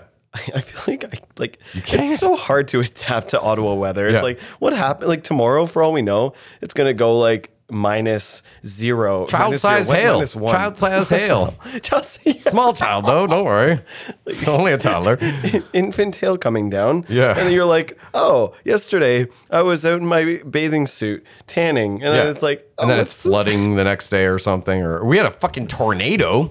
I which, know. like, can you believe that shit? Like, only because growing up, I thought I had been here enough years to know the natural disasters that we get. Was that the one that hit Gatineau really hard? No, it ripped. Well, I- it hit a bunch of places. It went. There was yeah. five of them. They determined in the end that there was five spread out across the area. insane. Dunrobin got really fucked up. Correct. And Quebec, I, I think, but one of them was right through here. We were super lucky. There's a Timmy's that I can drive to in like a minute that got obliterated. that was the- Rory's house got fucked up, and he lives right up the street. You know, Rory Gardner. Oh, he Also lives fr- down the road? He lives, yeah, just past Knoxdale, the school up here on Greenbank. Oh, yeah, and he's uh, from what I hilarious. know, or at least he did live there when his house got wrecked. I think. Oh, Maybe my I'm fucking God. that up. You can correct me, Rory, if you know. But uh, yeah, that that was the time when we lost uh, power too. For like, I I, lo- I had no power for at least like two or three days. Yeah. I think. And I had my buddy up, and we were so pumped to play Smash Bros together the whole weekend. And guess what happened? Yeah, that was that was my. I, lo- I experience. love how like some people lost their house, and Eric's like, "Bro, I couldn't play Smash Brothers though." Like, that's hilarious. No, Hey, I'm. Uh, we all fight our own battles. I will kick your ass as Mr. Game and Watch. Can I say that Smash Bros? It's not a game I wouldn't play, and maybe I just suck at it. But I've always thought it was so overhyped. And every time I've played it with four people, when everyone gets super far away from each other, I don't know where the fuck I am anymore. It zooms out so far. Is this true? Am I crazy? Okay, Morgan's nodding. I know you play a lot of games. it video can games. be it can be definitely like it's one of those things that it's you know you throw the Nintendo branding on it and then it's like hey this game is now very popular and also you have the characters in it are so branded heavily right so it's like they It's a nice variety, though. I love the concept of let's get all these cool characters to fight, but I just I don't know. The format bugs me a bit. I guess. it's one of those things where it's also like uh like the fighting game genre is such a like a unique Totally. little, little bubble of things and it it, it, gets people oh yeah is that We're a gonna fighting? play that after. Yeah, yeah. It's a Marvel fighting game. that's amazing Yeah, dude. that's uh, I grew up on Mortal Kombat and Street Fighter and all that shit. I love how you have an arcade cabinet in here Yeah, this is one of these little ones. I don't know if people ever want an arcade cabinet. This is called uh, One Up. It's like a mini arcade, and it gets a little riser, so you can still stand at regular arcade height. But it's like s- I think it was six hundred bucks all in with tax, as pretty opposed good. to uh, you know if you want to go buy a classic cabinet, Yeah. it's gonna cost you at least a couple grand. Like if it's something that was in the night, because they're collect- collector's items now, and the, you have to service them. You know they're fucking old, so it's you know if one's working really great, someone put some money into that shit. Like my dream, if I was like on MTV Cribs and I got to that fucking point, I would be uh, getting one of these. Morgan, you probably played this with me at the. There's a water park in Brantford where we used to play this, and it's the six player X Men game. It's the only six player arcade setup I've ever seen, and we would play it as cousins. and amazing. Yeah, there was like Nightcrawler, Dazzler, Colossus, Cyclops, Wolverine, and Storm. Wow, as if I, I'm a nerd. I mean, come on. Um, but yeah, to me, that's like the just top level arcade cabinet. Just That's amazing. The fact that like it's clearly made an impact on you. Oh yeah, I would never be able to afford one now unless I won the lottery or something. I think they're like five grand or I don't even know. That's crazy. Maybe I'm wrong, but like I can only assume if the regular size ones are a couple grand that this epic six player version must be pricey. Honestly, though, even just having something like that, that's so that's so fun. And it's, Well, and I, I went with replayability here because that X Men one I was just describing, it's a linear game. You, know, it's a side scrolling, get through, beat all the levels, and then it's done. But fighting games to me have that replayability of like, you know, oh, let's play this guy against this guy. It's always just meant to be a mashup, you know? oh, it, it, it kind of reminds me of that as well as like the the NBA Jam games and like yeah, sports games are another one. Yeah, It's like I the used to love hockey games too. where it's just like the back and forth and the shit talking. it's like no you no you and you're like bumping each other like kind Well, that was that uh, old skit on 40 Year Old Virgin that probably hasn't aged very well, but they, you know how I know you're gay. And it's like they're playing Mortal Kombat and trying to chop each other's head off. But like, I, I don't remember any of the examples, unfortunately. But what a good riff to go off of. Because as much as it's not PC to say, uh, like, and I agree with, you know, you shouldn't use gay as this derogatory term of you suck, but we very much grew up with it. And when that movie came out, I don't know, it, it was very relevant. It's, oh it was it, that was uh, like the the thing to say. I remember like people would use it relentlessly. Yo, that's so gay, man. totally, totally. Which, you know, I don't agree with that, but at the time it was, you know, things take time, I guess, to process through society's filter. I haven't heard people say that at Oh no, you get called out now. Oh yeah, totally. Yeah. Unless you were trying to say it positively. If you're like, what do you think of this shirt? That is so gay. If you were saying it like in a positive way, I think that would be all right, Like right? an actual, an actual, like you're using the term exactly as it. As well, as uh, it yeah, true. I didn't even think of that. Gay meant just like happy and joyful, Yeah, right? Yeah, yeah. Gaylord was a good thing. It was to be a lord of the gay. I always remember the meet the meet the parents. Yeah, yeah. Gaylord Focker. Yeah. Man, what a name. What a name. What's oh actually it's funny that you mentioned this because uh, Kelly and I were talking in the car about that about unisex names and predominantly male versus female because Erin O'Toole, who is the conservative leader running right now, spells his name the girl way, is what I was saying. And I didn't mean that to sound basic or whatever, but I've never met an Aaron that wasn't A A R O N. And women that I've met named Aaron have always been E R I N. And that's Erin O'Toole, how he Same spells his name. same with me. I've never met an Aaron. So, it, so it is a little odd, right? Did you ever notice that, Dad, or no? Erin O'Toole, him having the girl spelling. Again, I probably sound like a caveman saying this. I don't mean to be a dick, but um, but we started talking about that, and like I had a math teacher whose name was Shannon, which is and he was a tough motherfucker. He had a scar on his face, like you wouldn't mess with this guy. But I think that's how you end up with a to to quote Johnny Cash, boy named Sue. It's kind of that. I gave him that name so he would grow up tough because he would have to defend himself and you know fight through the bullshit. Have you heard boy named Sue? Yeah. I actually have not. Wow. What? My dad's going to be flabbergasted by that. Yeah. so a boy named Sue is all about I don't know if it's I don't think it's a true story, but it's about someone in this story that Johnny Cash has written whose dad basically fucked off on him and he said I knew I wasn't going to be there to help raise you, so I gave you that name because I knew it would make you tough because you'd have to oh. stick up for yourself at every turn. So I'm gonna have to listen to the Descendents. I'll write you a list. Yeah, I'll write you a list. Hell Or yeah. else I'll make you a playlist. Fuck. Go for it. I would Yeah. love to. Like I can't believe you haven't heard that Johnny Cash song. That is one that's there- kind of yeah. There's a chance I may have heard it, and I may, I'll hear it, and I'll be like, "Oh, I recognize My that." name is Sue. How do you do? Now you're gonna die. oh man, it's so fucking good. And I bit his ear and all that. The fight, the way they describe the fight is so good. And the blood and the guts and the beer. It's oh man. Yeah, I was I wasn't a huge Johnny Cash fan, but he has you got to give the guy credit. He has some iconic. that songs. song about him jacking parts from the the car place that he worked at a car factory. It's like I got it one piece at a time, and it didn't cost me a dime. You know it's me when I roll through your town. You, you know so what. I, I really like was when the the Wolverine movie came out. His last uh, Logan. Logan. Yeah, Yeah, that was fucking Yeah, such that a good Johnny Cash song that opens that movie. Is, Was it hurt?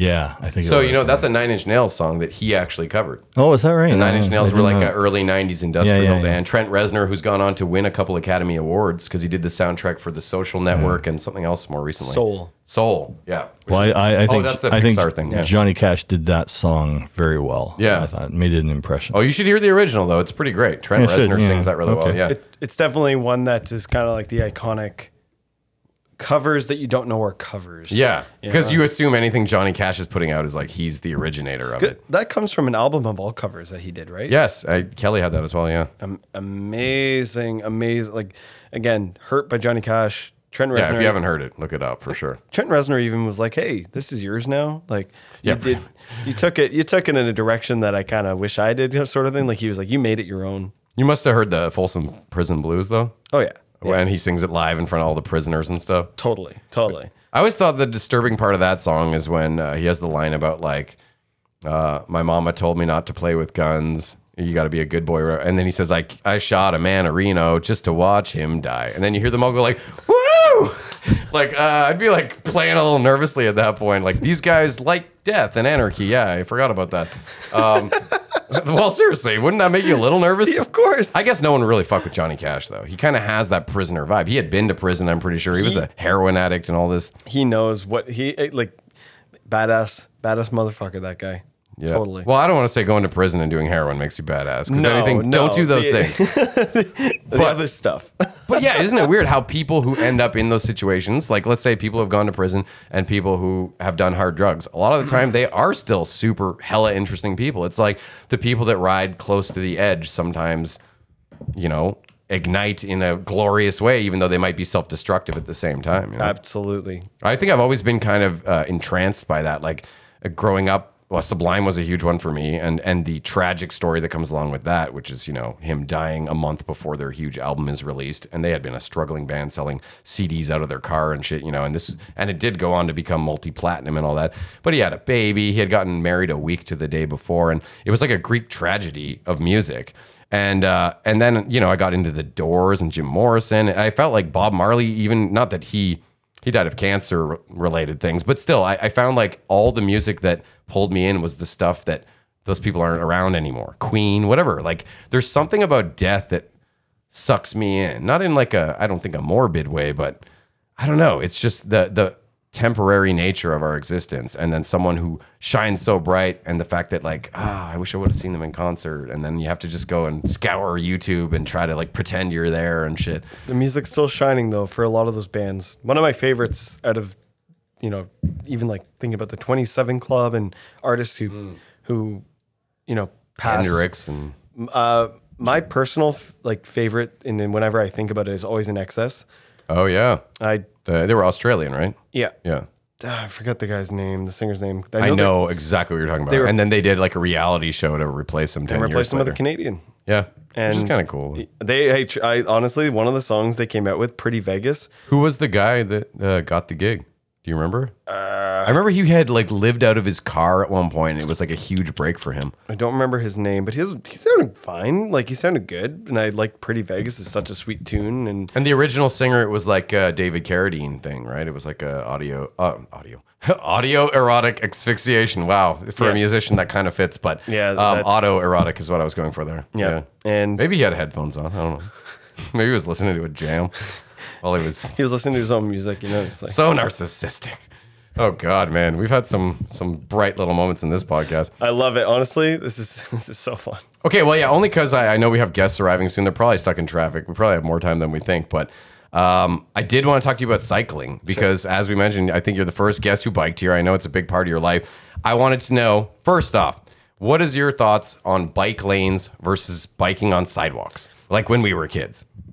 Um, if you want my complete, honest, unfiltered opinion, Let's give it, yeah.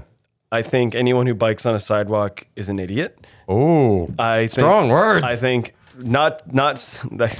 I just I'm very much one He's for biking to university, Eric, I'm but you're very- calling him an idiot. I'm No. very much I'm very much one for the th- the fact is if you're on a bike, you're a vehicle.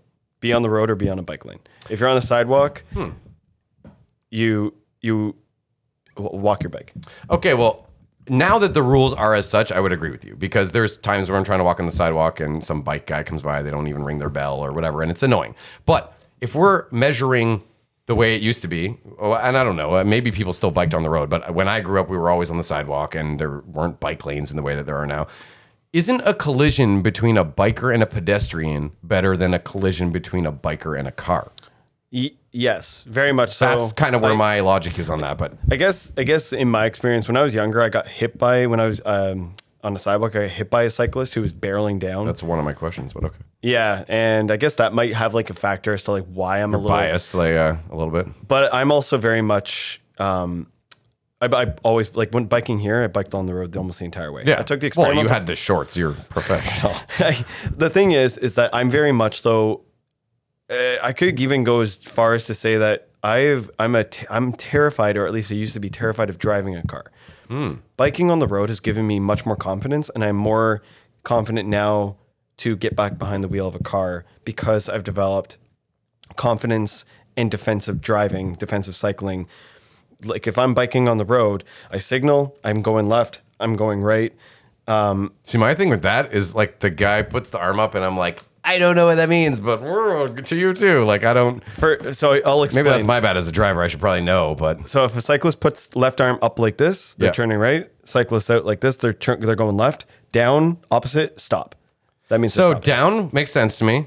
Why was it not left or right? It's so like, it's it's to so that a cyclist I'm I'm assuming so that they can always have one hand. but it means always, you've always- thought about this. What's that? It means you've thought about like why wasn't it left and right as I'm Totally, proposing? totally, Okay. totally. Because like you know, some people do that. Some people do go just like I'm going right, I'm going left, which makes sense. I would get that more I as get- a driver. I guess it's like the the the written like the the it's been written that way, so it is. oh yeah, that I'm way just kind of thing. questioning the dude that put out like the original book, and they were like, sure, yeah, whatever. I, I I have no idea honestly. I do weird. I do think it is just so like when a cyclist is biking, so that you can like always have one hand on. I guess. So that's oh, so they're hating on lefties. Cool. I think it's also Cool. I you don't want to embrace the southpaws.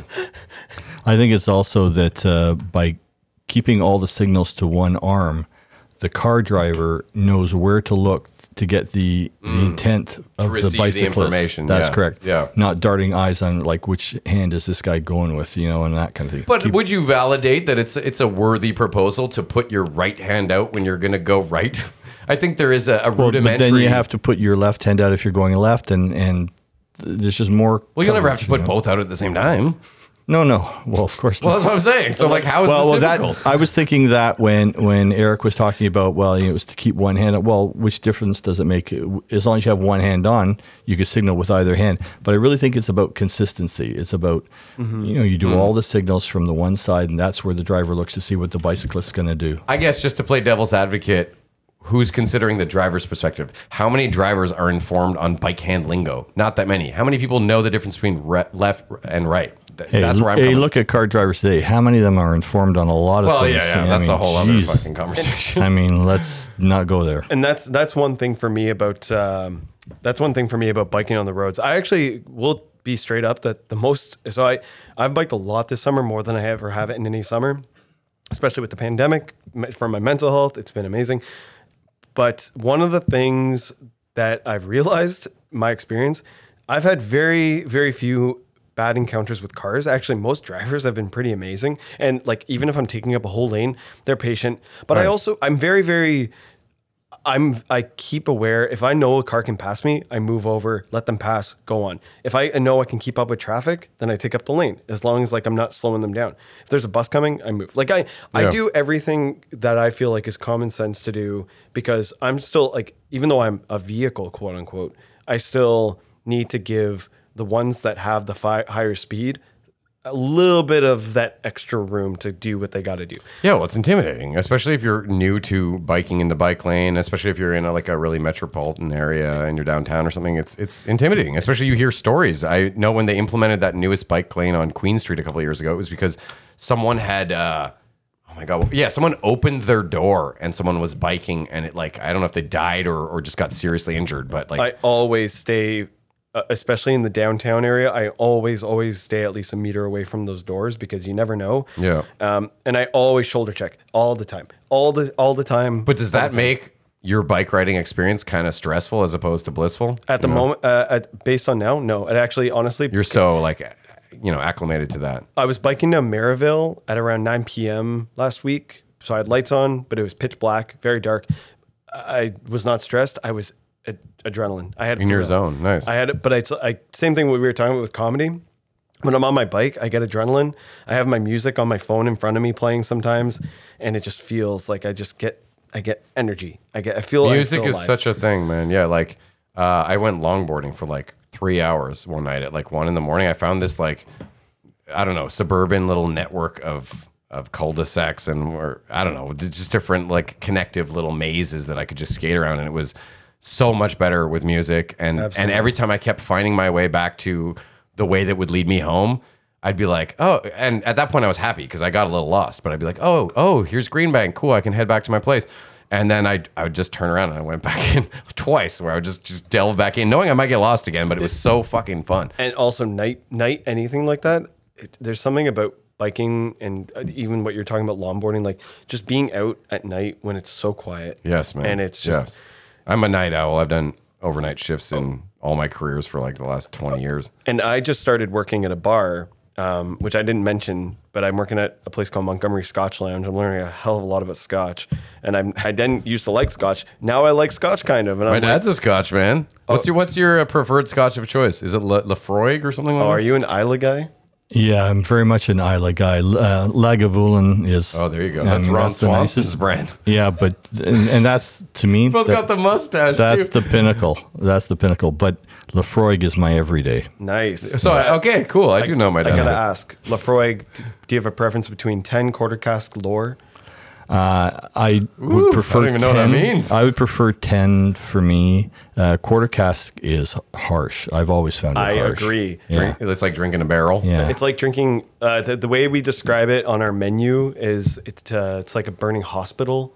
It's like it's so it's so I it's like I- it's chemicals and like it tastes like but because it's so it's so but the people who like it really like it. But a burning but, hospital. But but the other one you said uh, lore. I don't think I've tried that. We we had it in stock and it just uh, just went out. So it's same same. There's an element of peatiness. I really can't speak too much. I'm still very much learning. But Well, if you're not- interested in I was gonna say, it you sounds guys like when we go out, You guys we'll- should- I'll bring my dad, and then you can. Uh, Okay, yeah, come to come to the Scotch Lounge. So Yeah. there's um the location I'm working at right now is the Old Ottawa South one, which is just down the road from the Mayfair. But the new one is where Pressed used to be, Pressed Cafe. again, a place I've heard of so many times, but I've never. so that's at frequented. 750 Gladstone, and that's going to be a music venue, and they might want to be doing comedy and stuff there. Is that Who near the drum shop or no? Uh, further down the road? Okay. Uh, but yeah, totally come by. I, like that's for me. Do they only have scotch? the, uh, yeah, Scotch and beer and wine. Oh, beer. Okay, okay. Yeah, yeah. Just because I'm not a big scotch guy, I'll try a sip and Well, all that. well but te- tell the owners that if I can listen to decent comedy and drink actual decent scotch, Ooh, that, that's a winning combo. comedy club. I well because like I tried to uh, um, the reason that one of the reasons that they they pulled me on is because of um, you know like my connection with CKCU and stuff like that and and I want to help them make like create a space that is like eh, oh like creating a creative community in this in this a, spa- a space that's also so unique with giving different alcohol options that a lot of places don't have and they have so many different scotches in them. I think that would be amazing like in scotch The to- whole audience just, just guys with mustaches. I'm, I'm predicting it now. Oh my- Bunch of Ron Swanson. That, but imagine that, like, because Scotch is this thing you sip slowly, and it's like perfect for comedy. Yeah. Totally, like a Yeah. total. Well, you say that, but it's also something that if you don't sip slowly, you become a drunken doofus, and that's not always great for comedy because there are You're right. heckling tables that. well, that's why you need the other Ron Swanson ingredient, meat. Oh, to satiate them. I thought you were gonna say uh, like Ron Swanson's ability to shut people the fuck up, That's where so he's always funny. just like, That works "This will too. not be tolerated here." You know, like he's just got that direct nature about him. Um, I, I don't even know how we started. To, how I started talking about the, the Scotch Lounge, but th- These the- are the best podcasts, though. The, The- ones where we don't know how the fuck we got here. I, I, I very much. Oh, because I was talking about how um, how I've been working later and and biking home after after my shifts. It's so it could take the long way home, and I'm biking along the canal, and it's just so so so so refreshing. And again, the the whole thing about biking is, uh, I'll just say for people listening out there, if you are a cyclist and you like cycling, just you know be be mindful about people around you um, for your own safety, but also for pedestrians, because when you're on bike lanes, you can be very you can very much hurt somebody if you're going too fast. yeah. Especially the elderly, who are often a mm. good portion of pedestrians. And will get hurt the people. worst. And I will stress this so much because it's something that I've I didn't do it for the, the longest time, but I've done I've started doing it. It doesn't take a lot of effort to either ring your bell or say on your left, and that will give people even if they jump. It's better than them ru- walking in front of you by accident or a dog. That's one of the things that always terrifies me the most is when I'm biking and seeing a dog. Something lunges at you. Yeah. Well, and a, a dog is way more unpredictable than a person. Yeah. And the last thing I want to do is run over somebody's dog. Of course, And yeah. either hurt them or at least like scare them. Yeah. No, but if you ram into a dog's like organs or something, it could be serious problems or like, you know, break their arm or whatever, you know. A few weeks ago, I was biking and a rabbit ran into my wheel. It was fine. I actually checked on it. It was okay. But I was like, you idiot. Like, I was just Yeah. like, what are you doing, Thumper? It literally ran into my wheel. I guess it like didn't process the the the time when I like Well, you're questioning all roadkill at this point. You know, like they all, Exactly. you know, and I was just like didn't want to die by. I, I, I felt Squishing. I, I was just like doing this. I was going like, oh, oh my god! Like I just hit a rabbit. I just hit a rabbit. I just hit a rabbit. And a homeless guy just walking by was like, hey, dude, I think you hit that rabbit, man. And I was like, He was like, "Are you are you gonna eat that?" And I was like, yes. Clearly, I felt it. It hit my freaking wheel. Thanks, man. Yeah. Thanks for rubbing it in, man. So outside Literally, that, he's rubbing it on your wheel. Like this is how we season it. No, I don't. Getting back, yes, exactly. Uh, the, be be safe, be kind, be respectful. Um, uh, I've had more problems with other cyclists than anything this summer, and that's also because a lot more people are biking, and people who have never biked before are now biking on the roads because of the pandemic and everything. Fucking noobs. That's right. Uh, get get good. Um, but you know, just remember to just just be safe and be kind, and also if you're on those damn scooters too, be safe and be kind. Oh, be the kind rentable ones. Yeah. just same thing, same exact thing. Like be if you're if you are going to be on the sidewalks, just don't like don't bullet. Let's just admit that at least fifty percent of people on those scooters are hammered in the market. I know. I Like, know. Uh, literally, I wa- I was drinking with a bunch of people after a show, and like two of them went and rented them, and they were like, "Hey," and they did all right. But I was very much worried they were going to smash their face. I in. know, and that, and that honestly, it's more about their own safety than them. They're not like Well, it's that there's no uh, credentials or anything that has to be met. Like you can just drunkenly rent this thing that can go pretty fast and fuck up your life. it's like well, it, I'm sure it asks you. It's like you haven't been drinking, have you? No. yeah, of liability course stuff for sure. not. But you don't have to blow into a tube to activate it or something. That would be so funny. That that'd be so like such an an anti-COVID thing. Blow into this tube on this. well, not scooter. only that, but the guy would be like, "Are you kidding me? I decided not to drive to be responsible." And now you're telling me I can't take a fucking scooter? You know, like I, I feel like that guy might be a little frustrated that he had tried to go the right route and still is, you know, and then eating more can't, bullshit. You can't scoot. I'm that South Park episode. Okay, well, just to wrap it up with biking, uh, Yeah. I, I was going to ask if you had been in an accident. You described the the sidewalk stuff. Also, I was- sidewalk biking, as I had proposed in my version of this, you would be mandated to have a, a big horn that goes every time you go by see, someone that- because and that that- is, uh, you know, very essential. and most people honestly are pretty like under like no, I, I hardly see anybody who could like gets mad about people on Yeah. sidewalks it's really only if there's people who are literally like like if there is Teenagers. like well if there's like an elderly couple walking let's say like it's like you can just say hey i'm coming on your like as long as you notify them instead of trying to like shimmy around and surprise them that's that's uncool Yeah. but as long as you're kind of giving them Most some people are up courteous. Yeah. and that's the thing is like is it's just a matter of just common sense really it's just and and also just being like if you were a pedestrian what would you want someone to do you Yeah, It's like- exactly. Um, I did want to point out that Aruga was not a sound effect my dad pushed. That was all me. that was great You didn't even give me the full applause. It was like a. Anyways, um, I do want to ask you what was the furthest bike ride you've ever done, in, like in one stretch, or, or you know, like a journey. uh this summer i did about 100k i was That's impressive. went out to stittsville and Nice. went to quitters coffee for the first time. And i'm hoping to maybe before um before winter hits i was talking to a friend about maybe trying to bike to montreal.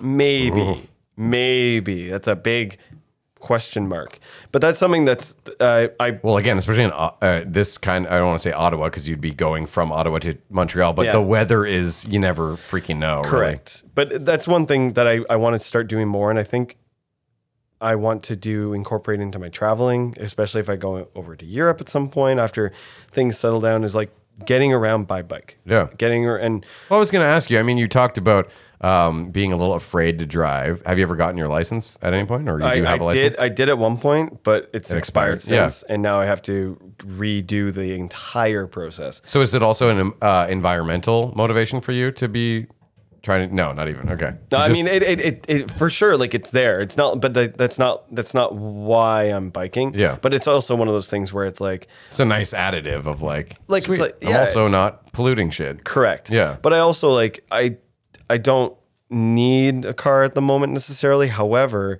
I know for a fact that this is going to be the next step in my own personal growth to then go back and get my license again using the, the confidence that I've gained being on the road. Nice. And then incorporating that into driving. Even if I just have the license, even if I can just rent cars and go and Well, that's so cool too to like not only utilize something that's given you confidence, but just to face your fears and go back and like own that shit and like you know not let it beat you or whatever you want it's to it's very much like Empowering. It, oh yeah, totally. I, I I'm I used to be even so nervous to write the G1 test.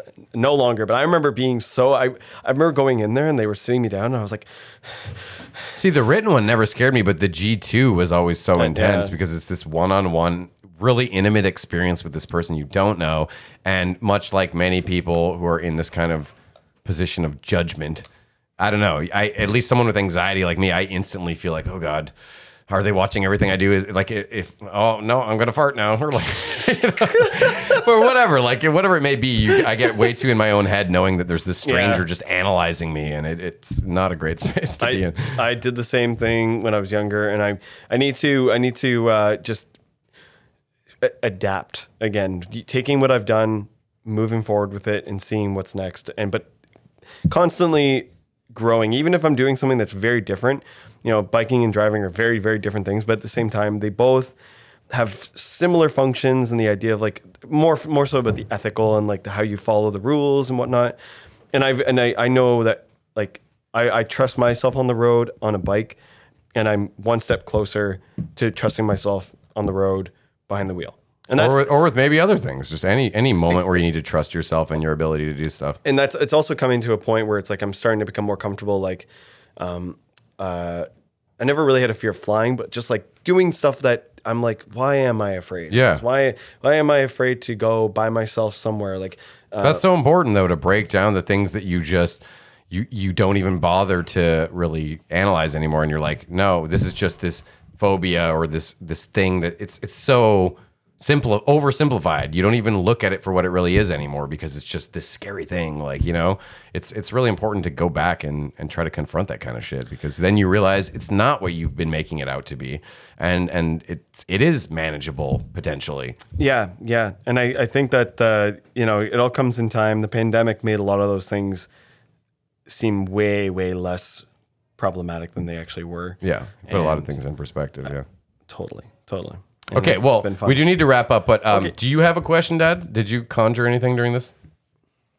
My only question that came to mind for cycling that I am curious about, just because I'm always curious about tech, is what do you use for navigation, and/or do you have any special hardware that you use when you're riding? No, I mean outside of what I'm wearing on my legs right now, um, Feels like he's wearing nothing at all. Nothing at all, nothing at all. Oh, trust me, yeah. It's, it, honestly, they they're this is probably the best investment I did make is what I'm wearing right now because they have a cushion on my on my tush, and uh, and uh, That's so innocent. There's a cushion on my tush. My mom sewed it on. God. No, I'm just joking. I'm busting your balls. Um, and I uh, and the other one was just buying my my uh, new used used bike that I got, but it's a, a a brand that used to be based out of Ottawa called Eclipse. And I'm super connected to the bike now, and like emotionally connected to it. I've had nightmares about it getting stolen. That's how. Crazy. yeah, actually, But that makes sense. Like it's such a you know important part of your life. totally. And that's why when I was asking, I was like, "Hey, can I like bring it in?" You're like, "Of course, And yeah. I- when you mentioned about the fence, I was like, oh, "I hope it's a tall wooden fence. Please be a tall wooden fence." Yeah. And I, and then because I would be down here being like, We built that originally when I had a seven foot weed plant. Amazing. And this was like a year. Well, I don't know. great. It was not that long ago, but it, growing weeds not for me. It's too much work. And in terms of the tracking, uh, honestly, like I typically don't track. I did today because I had no idea like how to directly get to this. I at one point I figured it out, but yeah, I've never been in this neighborhood. It was just Google Maps or something. Exactly. Yeah. But most times I bike. I hardly ever use Google Maps. I just You don't print out MapQuest. that's right. I just bike. I bike and I. I, I go down streets. I, I'm like, hey, I haven't been down there. I'm gonna go see what's down there and go. And sometimes I end up going for 15k. Sometimes I end up going for 40k. Sometimes I end up um, at a place that I might note about talking about on my show. Yeah, that's cool. And that's kind of You can feel that when you listen to your show, though, that you've been to these places and you've just soaked up stuff, and then you had to tell people about it, and that's what I love about your show. Thanks. For Um, I want to ask you the season two question. We do need to wrap it up, but just because we got guests upstairs, but um, I think I, I heard them. but anyways, if you could have dinner with anybody who is living or dead, but someone you've never met before, who would it be and why? Oh man, I would I, my first go to is David Byrne from Talking Heads for sure. Okay. Um, I love. I'm familiar with their singles. I'm not like a deep cuts guy for them, but I just like I think he he's got this charisma to him that inspires a lot of definitely inspires my karaoke nights, that's for sure.